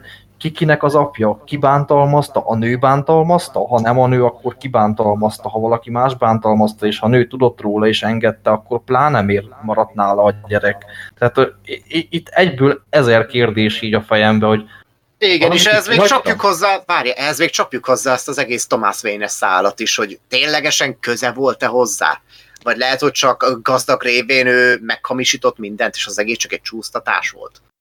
Ez mennyire morbid csor lenne, hogy Batman és Joker féle testvérek. ó, Azért így kimondva azért így meredek. igen. De nem lenne rossz egyébként. Ne, sőt, azért az tekintve, hogy ez ugye nem, nem ö, épül be a, a DC univerzumba, tehát ez teljesen önálló, szerintem abszolút működhetett volna. Vagy, vagy igazából bármi, ami kellően meg van magyarázva. De ez így, ez így nekem nagyon-nagyon nagy káosz volt. Ja. Igen, ö, egyébként nem tudom, akart, akarunk beszélni Joaquin Phoenixről, vagy mert igazából úgyis csak ódák az zengenénk szerintem mindannyian róla. Azt mondom, Hát ez megtettem neki. zseniális. Elképesztő. Egyértelműen. De szerintem, és tudom, sokakra ki fogom húzni egy ufát azzal, hogy Joaquin Phoenix-el ennyivel, ennyivel átlépünk. Most hát nem tudom, hogy esetleg majd ak- akartak-e még hozzáfűzni valamit, de mindenképp megemlíteném, hogy Hát figyelj, Író. hát figyelj, eddig még csak garas meg engem utálnak, ideje, hogy téged is utáljanak. én ebben a filmben imádtam Robert De Niro-t. Nekem ilyen, ilyen eldugó sztár volt ebben a filmben, hogy én nem, nem számítottam rá tőle, hogy, hogy így ennyire fogom élvezni azt, amit ő csinál. De nem tudom, én, én nagyon élveztem azt, amit Robert De Niro produkált ebben a filmben, pedig nem nagy szerepe van, meg nem nagy, nem nagy karakter, de valahogy azt láttam a De Niro-n, hogy így élvezi nagyon, amit csinál. Kimondottan jó volt őt itt látni. Az tény, ja. Hát Igen, igen, és, is és, igen, és kimondottan jó mellékszerep volt ez a számára. Mhm. Meg úgy Az benne is is volt, ez jó tehát nagyon képbevezetés. Működőképesen adta elő, tehát abszolút hiteles volt. Meg már eleve jó volt azt látni, hogy végre nem égeti magát valami fos kameóval. Ez az. De Érted, jó Robert De. Niro bazag megjelenik egy kvázi képregényfilmben, és örülünk neki. Igen, mennyire jó lett neki ez a, ez a, ez a pofátlan showman, olyan, mint a Jimmy Fallon, csak túltolva. Hát igen, ez a média, hát igen, ez egy média geci volt, amit játszott. Igen, de nagyon jól haszta, nagyon hitelesen egyébként. Így van. Így van, és olyan szép pillanat volt az, ahogyan az Arthur fog és fejbe lövi a Robert De Niro-t. Ha valami erre én nem számítottam speciál. Hát arra mondjuk én sem. Az egy jó jelenet volt. Nem Én volt meglepő az- kifejezetten. Én annál fogva nem számítottam rá, főleg, hogy nem foglalkoztam vele. Azt hiszem egyértelmű volt, hogy ott az lesz.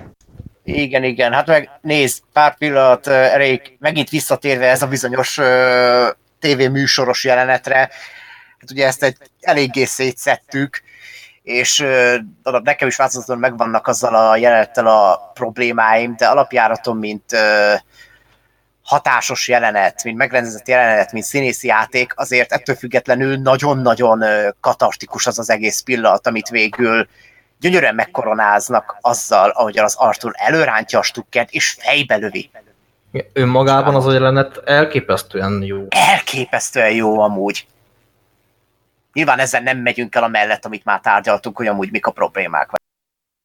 Csak én nem értettem, hogy miért nem mennek el ebbe a rendőrök. Miért váltak el ennyit? Mm, Nem csak te, csak ezen a ponton én jobban el voltam foglalva azzal, amit kifejtettem, hogy, hogy ez hogy áll össze, mint azzal, hogy most miért nem mennek rá a rendőrök.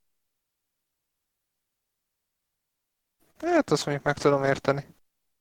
De, az De amúgy igen, tehát ez is elég érthetetlen volt.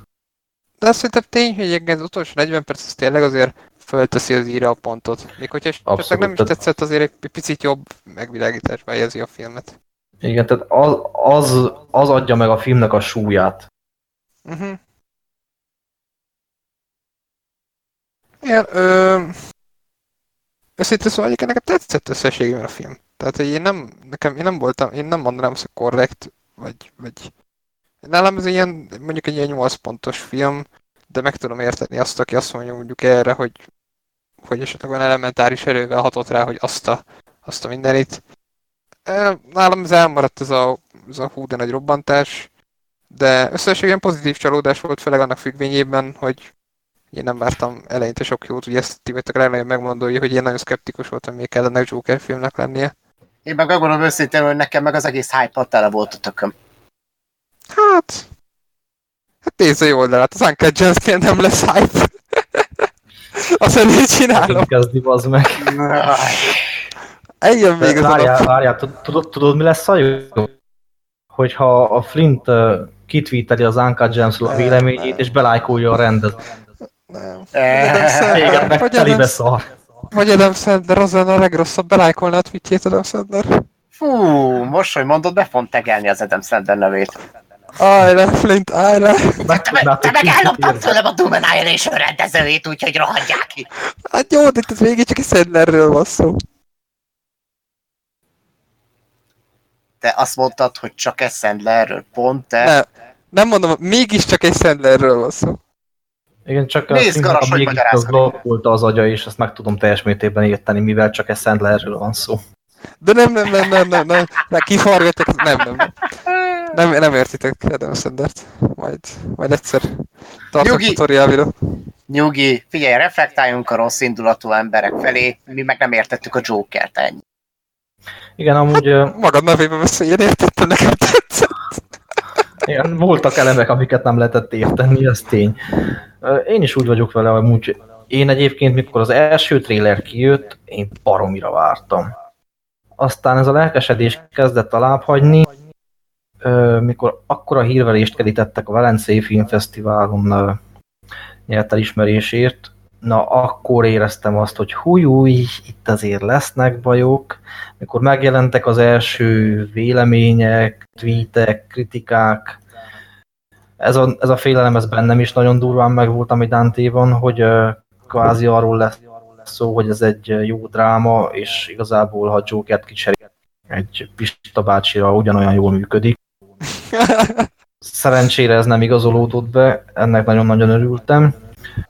Ez a katarzis, ez nálam is elmaradt, viszont messze menően túlmutat a korrekt filmen. Tehát ez az a film, amit úgy ajánlanék embereknek, nálam egy ilyen 7 pontra lövi be magát ez, ez a film.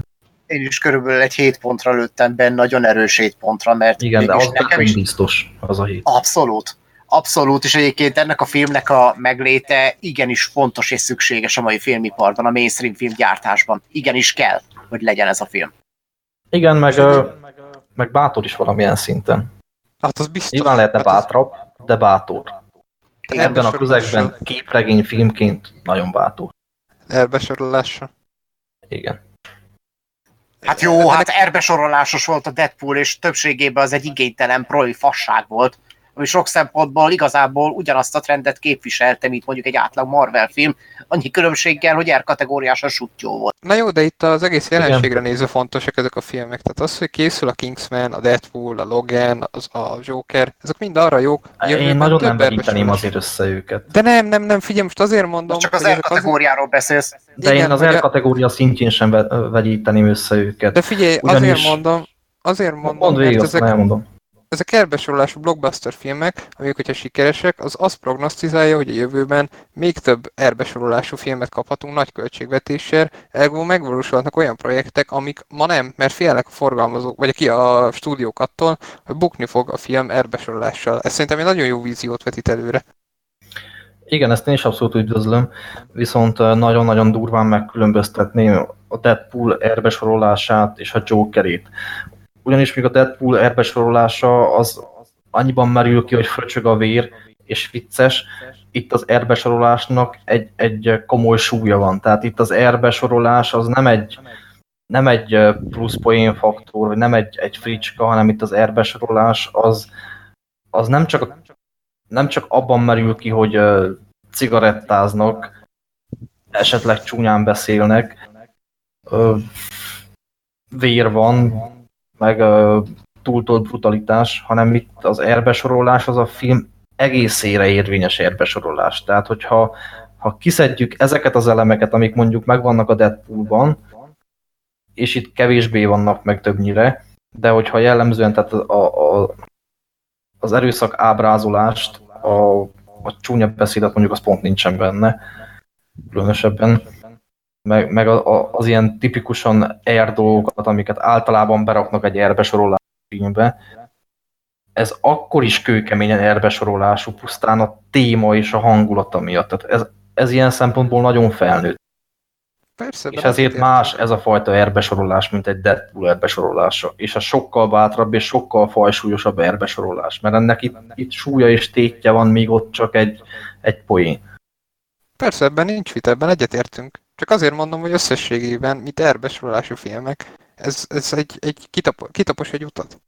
De az Persze, tény, hogy az ezzel én is erbesorolásnak nem az ilyen... Ugye főleg, hogy a stúdiók ezt ugye másképp fogják föl.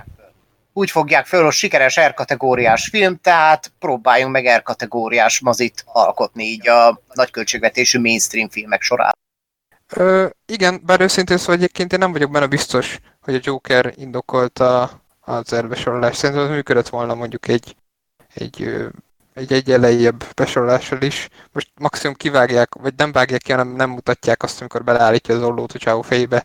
Hát szerintem ez így volt jó. Pont azért, mert nem volt túltolva a brutalitás, és amikor volt benne brutalitás, na ott annak komoly súlya, dramaturgiailag is komoly súlya volt, és mint, mint brutalitás, mint olyan szintjén is súlya volt, és, és nagyon hatásos volt így ebben a formában. Szerintem ennek igenis kellett az elbesorolás.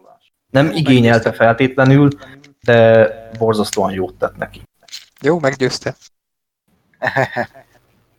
Örülök. Egy valamire, egy valamire egyébként így kíváncsi vagyok, kíváncsi vagyok a véleményetekre, hogy az, ami végül egész Gátemet mozgósítja a végére. Ezt, ami kirobbantja ezt a forradalmat. Mi szerint Joker, az az Arthur, az három gazdag ficsúrt kinyír a metróban. Majd ezt követően semmiből kapunk egy olyan képsort, amiben bemegy egy ilyen mocskos WC-be, és akkor ott neki áll magával keringőzni. Egyrészt az első kérdésem, hogy annak a jelenetnek amúgy mi értelme van, mi funkciója van azon kívül, hogy amúgy gyönyörűen néz ki a maga mocskosságában, úgymond. A másik pedig, nem tűnik egy egyetemes bullshitnek, hogy kizárólag emiatt robban ki egy forradalom? Nagyon-nagyon örülök, hogy ezt felhoztad, mert kiment a fejemből. Nos, a WC-s jelenetnél őszinte leszek, piszokul nem emlékszem rá. Az így effektíve kimaradt. Nem hiszem, hogy túl, túl sok jelentősége lett volna ennél fogva. Viszont igen, ez bennem is megvolt. Viszonylag szépen ívelten fel volt építve az, hogy sokasodnak a követői, viszont az elindít, az a pont, ami elindítja az egészet, hát az egy akkora méretes baromság. Szerintem. Tehát könyörgöm, Egy gatember ráadásul napi szinten, ez az. Ez az. Ezek se lettek még a vadárijesztőt. Tehát ennyi erővel könyörgöm, kirobbanthatta volna ezt a hullámot egy crackfüggő junkie, aki kirabol egy hotdogárust, azt agyon lövi. Uh-huh. Annyi a különbség, hogy itt pont gazdag, de ak- akkor egy, egy, egy junkie, aki hazafele menet kirángatja az autóból a XY gazdag bácsit, lelövi és lenyúlja az autóját. Hát mondjuk én ebbe bele tudok látni egyet esetleg, hogy ezek a, ugye most pont egy esetleg egy Gatemnek pont egy olyan időszakában vagyunk, amikor annyira a gyilkosságok nem pörögnek. Nem tudom, hogy erre van-e utalás a filmben. Szóval annyira ezek a gyilkosságok nem pörögnek. Hát figyelj, visszaesés van, tudod. Idén nem viszik a gyilkosságot. De most, most nincs szezonja, tudod. és, és, és, és esetleg azt, Hát ez a gyilkosság idén már annyira nem divat. Vagy jövőre visszatérünk rá, hát, hogyha elmegyek esetleg, tudod, hogy a szegények úgy vannak vele, hogy most nagyon kell nekik egy ilyen löket, és ez indítja be őket, hogy valaki felmer lépni. Bár mondjuk ezt nem ártott volna tematizálni a filmben. Igen, tehát ezt bele lehet látni, de ez nagyon nem volt megindokolva. Nem, ez Nem borzasztóan volt fel. kevés volt.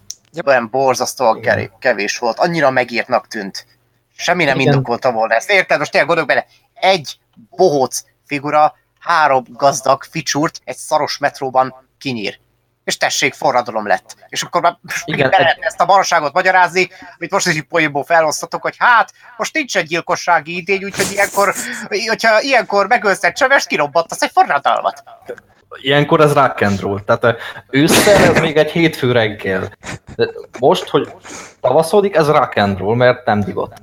Igen. Attól függ, mennyi, mennyi lájkot hoz az instant. Tehát nézzük, amikor már kezd, kezd lejjebb menni a, a like szám egy ilyen, ilyen jellegű tevékenységre, akkor az, már, akkor az most nem. De mondjuk, amikor már látják, hogy megint pörög, megint kezd rendi lenni, na majd akkor újra előveszik a gyilkosságokat, mint tematika. Igen, tehát ráadásul ezt egy olyan közegben, ahol azok az emberek, akiket ez felpesdít, azok bele vannak roskadva a végtelenség a saját életükbe. Tehát erre az életszerű reakció az, hogy ezt meglátod a hírekbe, elnyomod a cigit, felhőrpinted a kávét, és mész dolgozni. mert, mert nem érdekel, mert ez egy, egy Ez jelentéktelen kis lófasz, mert a saját életed drámájával vagy elfoglalva arról, hogy már holnapra, holnapra ki tud fizetni a számláidat, meg életben tud maradni. Adott esetben el tud tartani a családodat.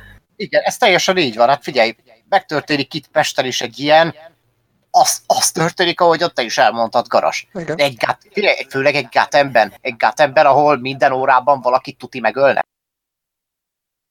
Tudjátok, mikor lett volna ez az egész indokolt? Hogyha az elején ez a három gyilkosság valami über kiemelkedő módon történik, hogy mondjuk a vénkúriára akasztja a fejüket. Most mondtam valami nagyon szélsőséges hülyeséget, de értitek, hogy Igen. ilyen nagyon extrém dolgot, hogy ami nem Igen, hogy legalább egy szimbolikát szerez Joker ennek. Úgy, hogy nem akar, de, de hogy, hogy elborul és valami. De, tehát ennyi történik, hogy lepuffant pár embert a buszon, vagy metrón, vagy tököm tudja mi az. Hát legalább festette volna be utána őket bohósznak, hogy tudod, így jelez az áldozatait, és akkor azt Igen, hogy, hogy, bármi, amitől nem egy hétköznapi gyilkosság lesz. Hát így benne volt ez, hogy nem hétköznapi, csak a filmben ez úgy lett magyarázva, hogy nem hétköznapi, hogy egy bohósz követte el, de hát most ez... Hát most wow, pont ment haza munkából. Előtte még lufikat hajtogatott a parkba gyerekeknek. Jó napot. Igen, nem még szadomazottban verte a seggét.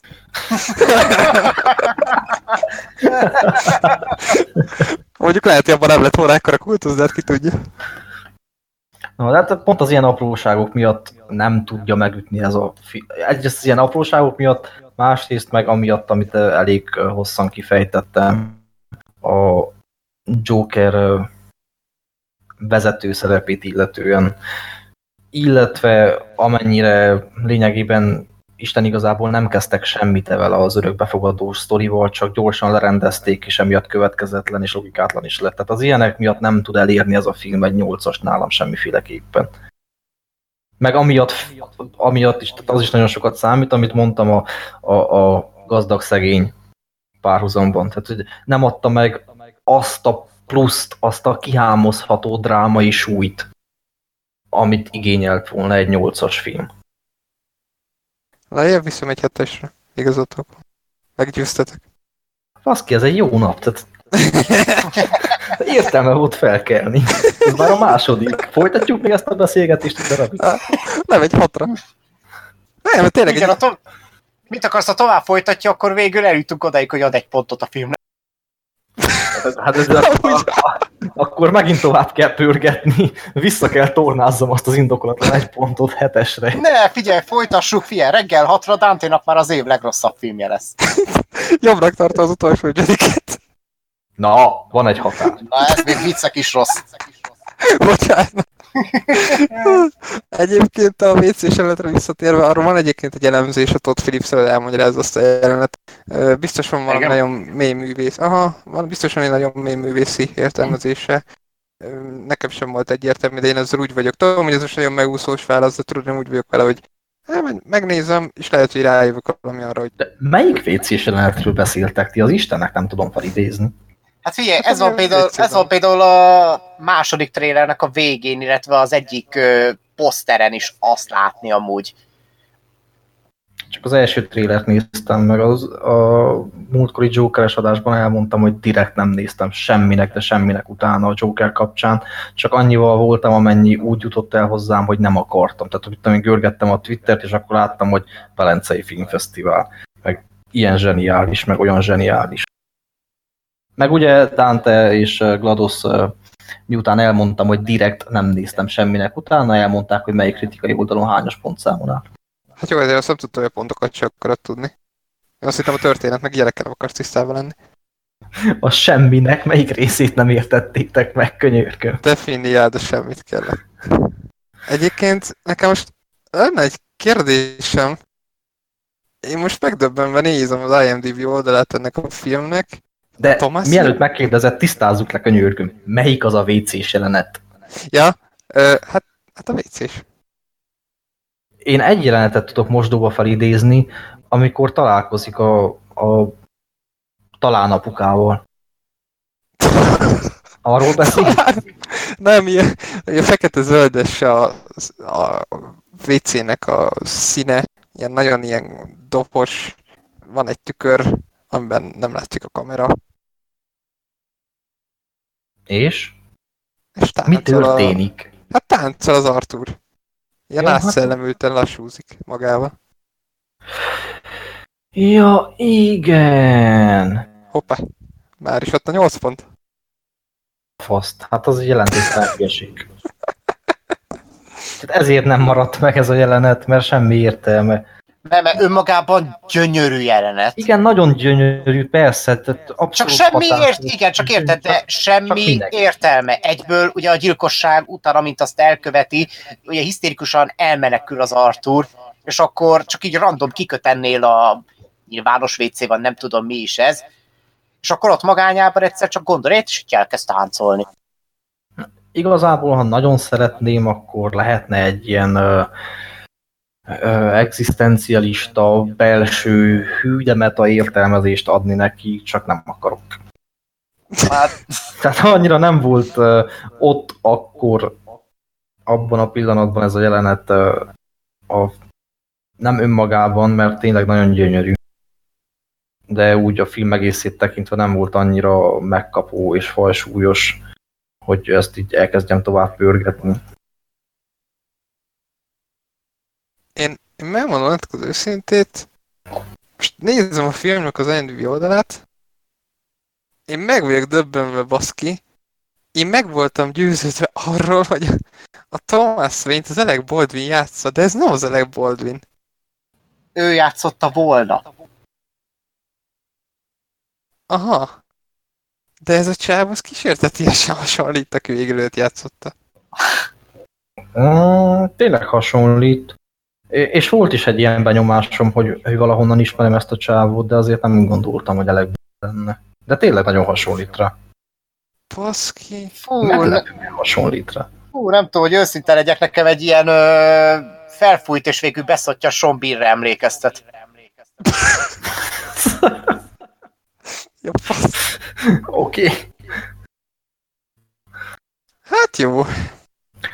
Akkor ezt megbeszéltük. Kellő mélységgel is szerintem Azt még mondjuk, szépen körbejártuk, igen. mondjuk azt mondtam, még egy 5 percet megérdemel, megfeszem, hogy ti mit gondoltok erre most a, a giga, meg a hadászati mértékű ipari mennyiségű gyűlöletről, amit a Todd Phillips kap azért, mert meg mer szólalni a vígjátékok kapcsán. Egy borzasztó gáz. Nagyon szánalmas. Borzasztóan szánalmas.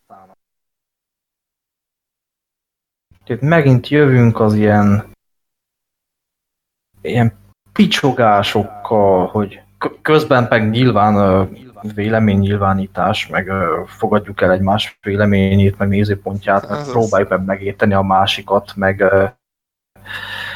hú, de, de nagyon nem is tudom, mi erre a, a jó szó. Ilyen Hát, pacifista az ide már kevés, tehát ilyen, ilyen lélekpacifisták vagyunk. Érted, hogy minden így, így létezik, meg olyan gyönyörű, meg az egész élet egy nagy spektrum. De rohadjon meg mindenki, aki nem úgy gondolkozik, mint mi. uh-huh. Tehát ez a... Persze, minek kell ez a nyafogás, hogy a régi vígjátékok, mikor azok igazából mind értéktelen szarok voltak, és csak sztereotípiákat erősítettek. Mi már kinőttük ezt. Képzeljétek el, valamelyik nap valaki kirakta Twitterre, szerintem ismeritek ezt a sorozatot, ezt a Fleabag-et, amit a fú, BB Waller-Bridge csinál. Valamilyen nagyon magas pontra értékelt sorozat IMDb-n. Nem. De mi a Kiraksz- címe? Fleabag. Fle Ja, igen, én, én ismerem. Ö, tervben is van majd, mert megvan az az előnye, hogy rövid. De nem láttam belőle egyetlen részt sem, csak tudom, hogy nagyon-nagyon fel van hype és nagyon sokan szeretik, és kíváncsi vagyok rá. De igazából szinte semmit nem tudok róla ezen kívül. Hát őszintén szóval nem is kell hozzá nagy ismeret, mert igazán csak annyi történt, hogy valaki kiposztolta Twitteren ez a nagy Todd gyűlölet nyomán, hogy kirakott ebből a sorozatban jelenetet, egy ilyen 30 másodperceset, és odaírta, hogy Todd Phillips még életében nem, lent, nem rendezett annyira vicceset, mint ez a jelenet. De ezt így full komolyan gondoljátok, ezt a, azt a illető, aki ezt kiposztolta, ezt így full komolyan gondolta, és, és ami, Én gondolkoztam rajta, hogy retvittelem egy ilyen idézőjel, funnier idézőjel szöveggel, hogy tehát, hogy amikor objektíven kijelentjük, hogy Todd Phillips nem vicces, ez a vicces, és ez tehát, hogy az, nyilván minden dolog szubjektív, de a humor az a lehető legszubjektív az összes közül. Vannak dolgok, amiken én nevetek, vannak dolgok, amit a másik nem tud, stb. stb. És az, hogy valaki megoszt egy ilyet, hogy Todd Phillips nem vicces, de bezzeg ez, és végrézem 30 másodpercet fapofával, becsukom a videót, és utána megnézek egy, egy suli huligánok jelenetet mondjuk, vagy másnaposok egyből valamit, és azon meg teli pofával tudok vigyorogni, és így, így hova jutottunk, hogy már az, a humort is objektivizáljuk. Igen, tehát azzal mondjuk pont nem értek egyet így ebben a formában, hogy a humor az ilyen nagyon-nagyon szubjektív. Nyilván nagyon szubjektív a humor, de lehet objektíven értékelni a humort, és objektíven különbséget tenni humor fajták és humorforrások között. De, de alapvetően igen, tehát ez a hozzáállás, hogy ilyen nagyon nyitott elmék vagyunk, meg ilyen open-minded, minden második gyökérnek oda van írva a Twitter fiókjára, a Tinder fiókjára, atya istenére. És igen, open-mindedek vagyunk addig a pontig, ameddig pont korrelál velünk az a amivel szembe open-mindednek kell lenni. Aztán ahogy egy, egy, egy nüansznyi impulzust kapunk a másik irányból, kész, full ajtó becsap, bezárkózunk a kis safe és elkezdünk onnan okoskodni. Én is találkoztam ilyennel, nem egyel, de egy, egy egész komolynak szánt, és itt a nakszánton van a hangsúly, okfejtéssel arról, hogy a Todd Phillips az miért vélekedik így. Mert igen, mert ő abban a korban nőtt fel, amikor még ezek a shitty játékok mentek, amik eh, ilyen humortalanok voltak, valójában sose voltak viccesek, csak akkor nem volt jobb, meg nem volt más. Hát valószínűleg nem sok filmet látott Atya, az illető. Isten, az biztos. És hogy, eh, Mikrofon. hogy igen, ez meg is lát... Á, meg.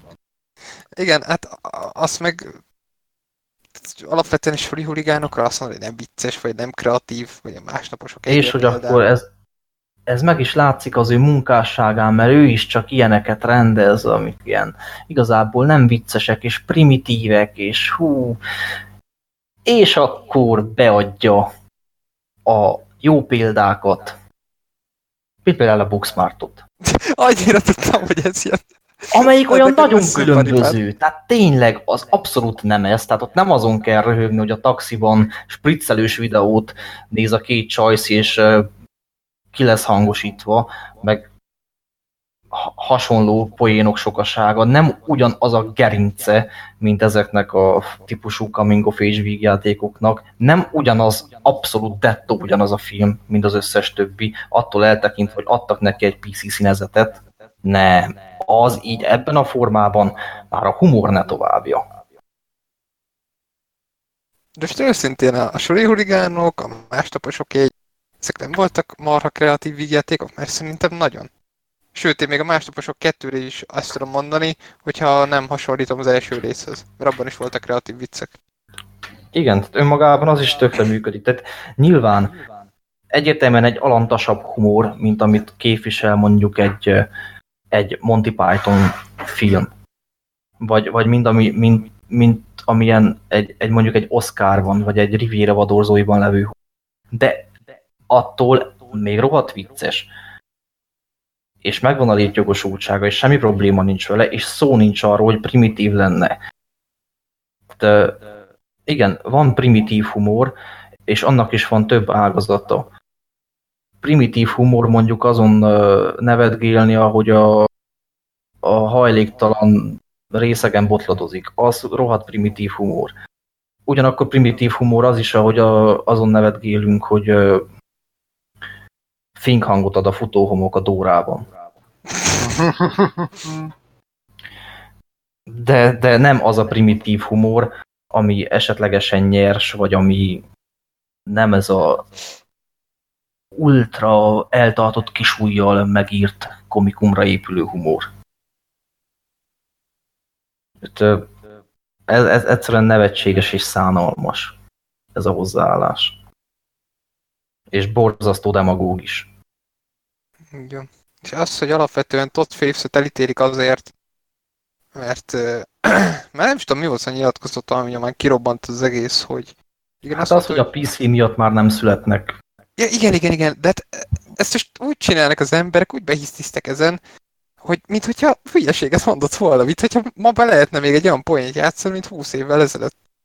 Igen. Hát marhára nem lehet már. Hát de ne hülyéskedj, hát a, egy, egy, egy, egy rossz szót megszólni a PC-re. A, a, a, az, az istenükre, a lélek állatukra, hát ez, ez az intézmény, ez, ez, ez milyen, egy, milyen egy csodás dolog. Az az. Eh, Na mindegy, az a baj, hogy sosem lehet meggyőzni azokat, aki... És nem is az a lényeg, érted, most nem meggyőzni kell őket arról, hogy már pedig a Todd Phillips-nek igaza, nem erről van szó. Csak Nem, de beszélni lehetne szélső- róla. Hát igen, és hogy ne legyenek meg nem akarnak. szélsőségesek. Igen. Mm. Tehát, Volt, amikor... Ők még, még a, a, a, a megvitatás, a, a kibeszélés, a, a véleményütköztetésnek a gondolatától is elzárkóznak. Hát így, így kiköpik magukból ugyanazt a három mondatot, amit minden hasonló dolog kapcsán. Tehát igazából lényegtelen, hogy miről beszélsz, ha az bármilyen szinten ütközik a PC-vel, ugyanazt a három tételmondatot fogod megkapni. Más-más árnyalatokban. Őszintén szóval sokkal vidámabb lecsengése volt ennek a beszélgetésnek, amikor csak erről beszéltünk. Kicsit belástuk magunkat a PC-be egyből. Igen, és tele lett a fejünk negatív gondolatokkal. Kurvára. Na mindegy. Na, de ettől függetlenül szerintem egy kifejezetten produktív beszélgetés volt a Joker kapcsán. Ja, ja. És abban kiegyezhetők, hogy a Joker egy nagyon jó film. Abszolút. Teljesen jó film. Kifejezetten egy, egy jó film, és, és bárkinek tudnám javasolni megtekintésre, gondolkodás nélkül. Ez nyilván nem jelenti azt, hogy hibátlan, nyilván nem jelenti azt, hogy tökéletes, de egy nagyon-nagyon jó film. Úgyhogy ha nincs más mondandótok és hozzáfűzni valótok, szerintem itt le is zárhatjuk a beszélgetést. Ö, igen. Ja. Gondolkoztam Hát az- vele, még van, ami de, de nincs. Ezt azért megrágtátok alaposan. Nehéz kérdéseket teszel fel. Ez aztán rohadt nehéz volt.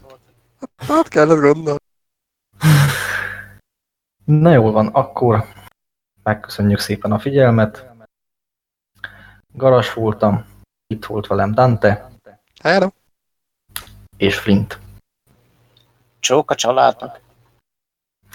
Sziasztok! Hello. Juhui.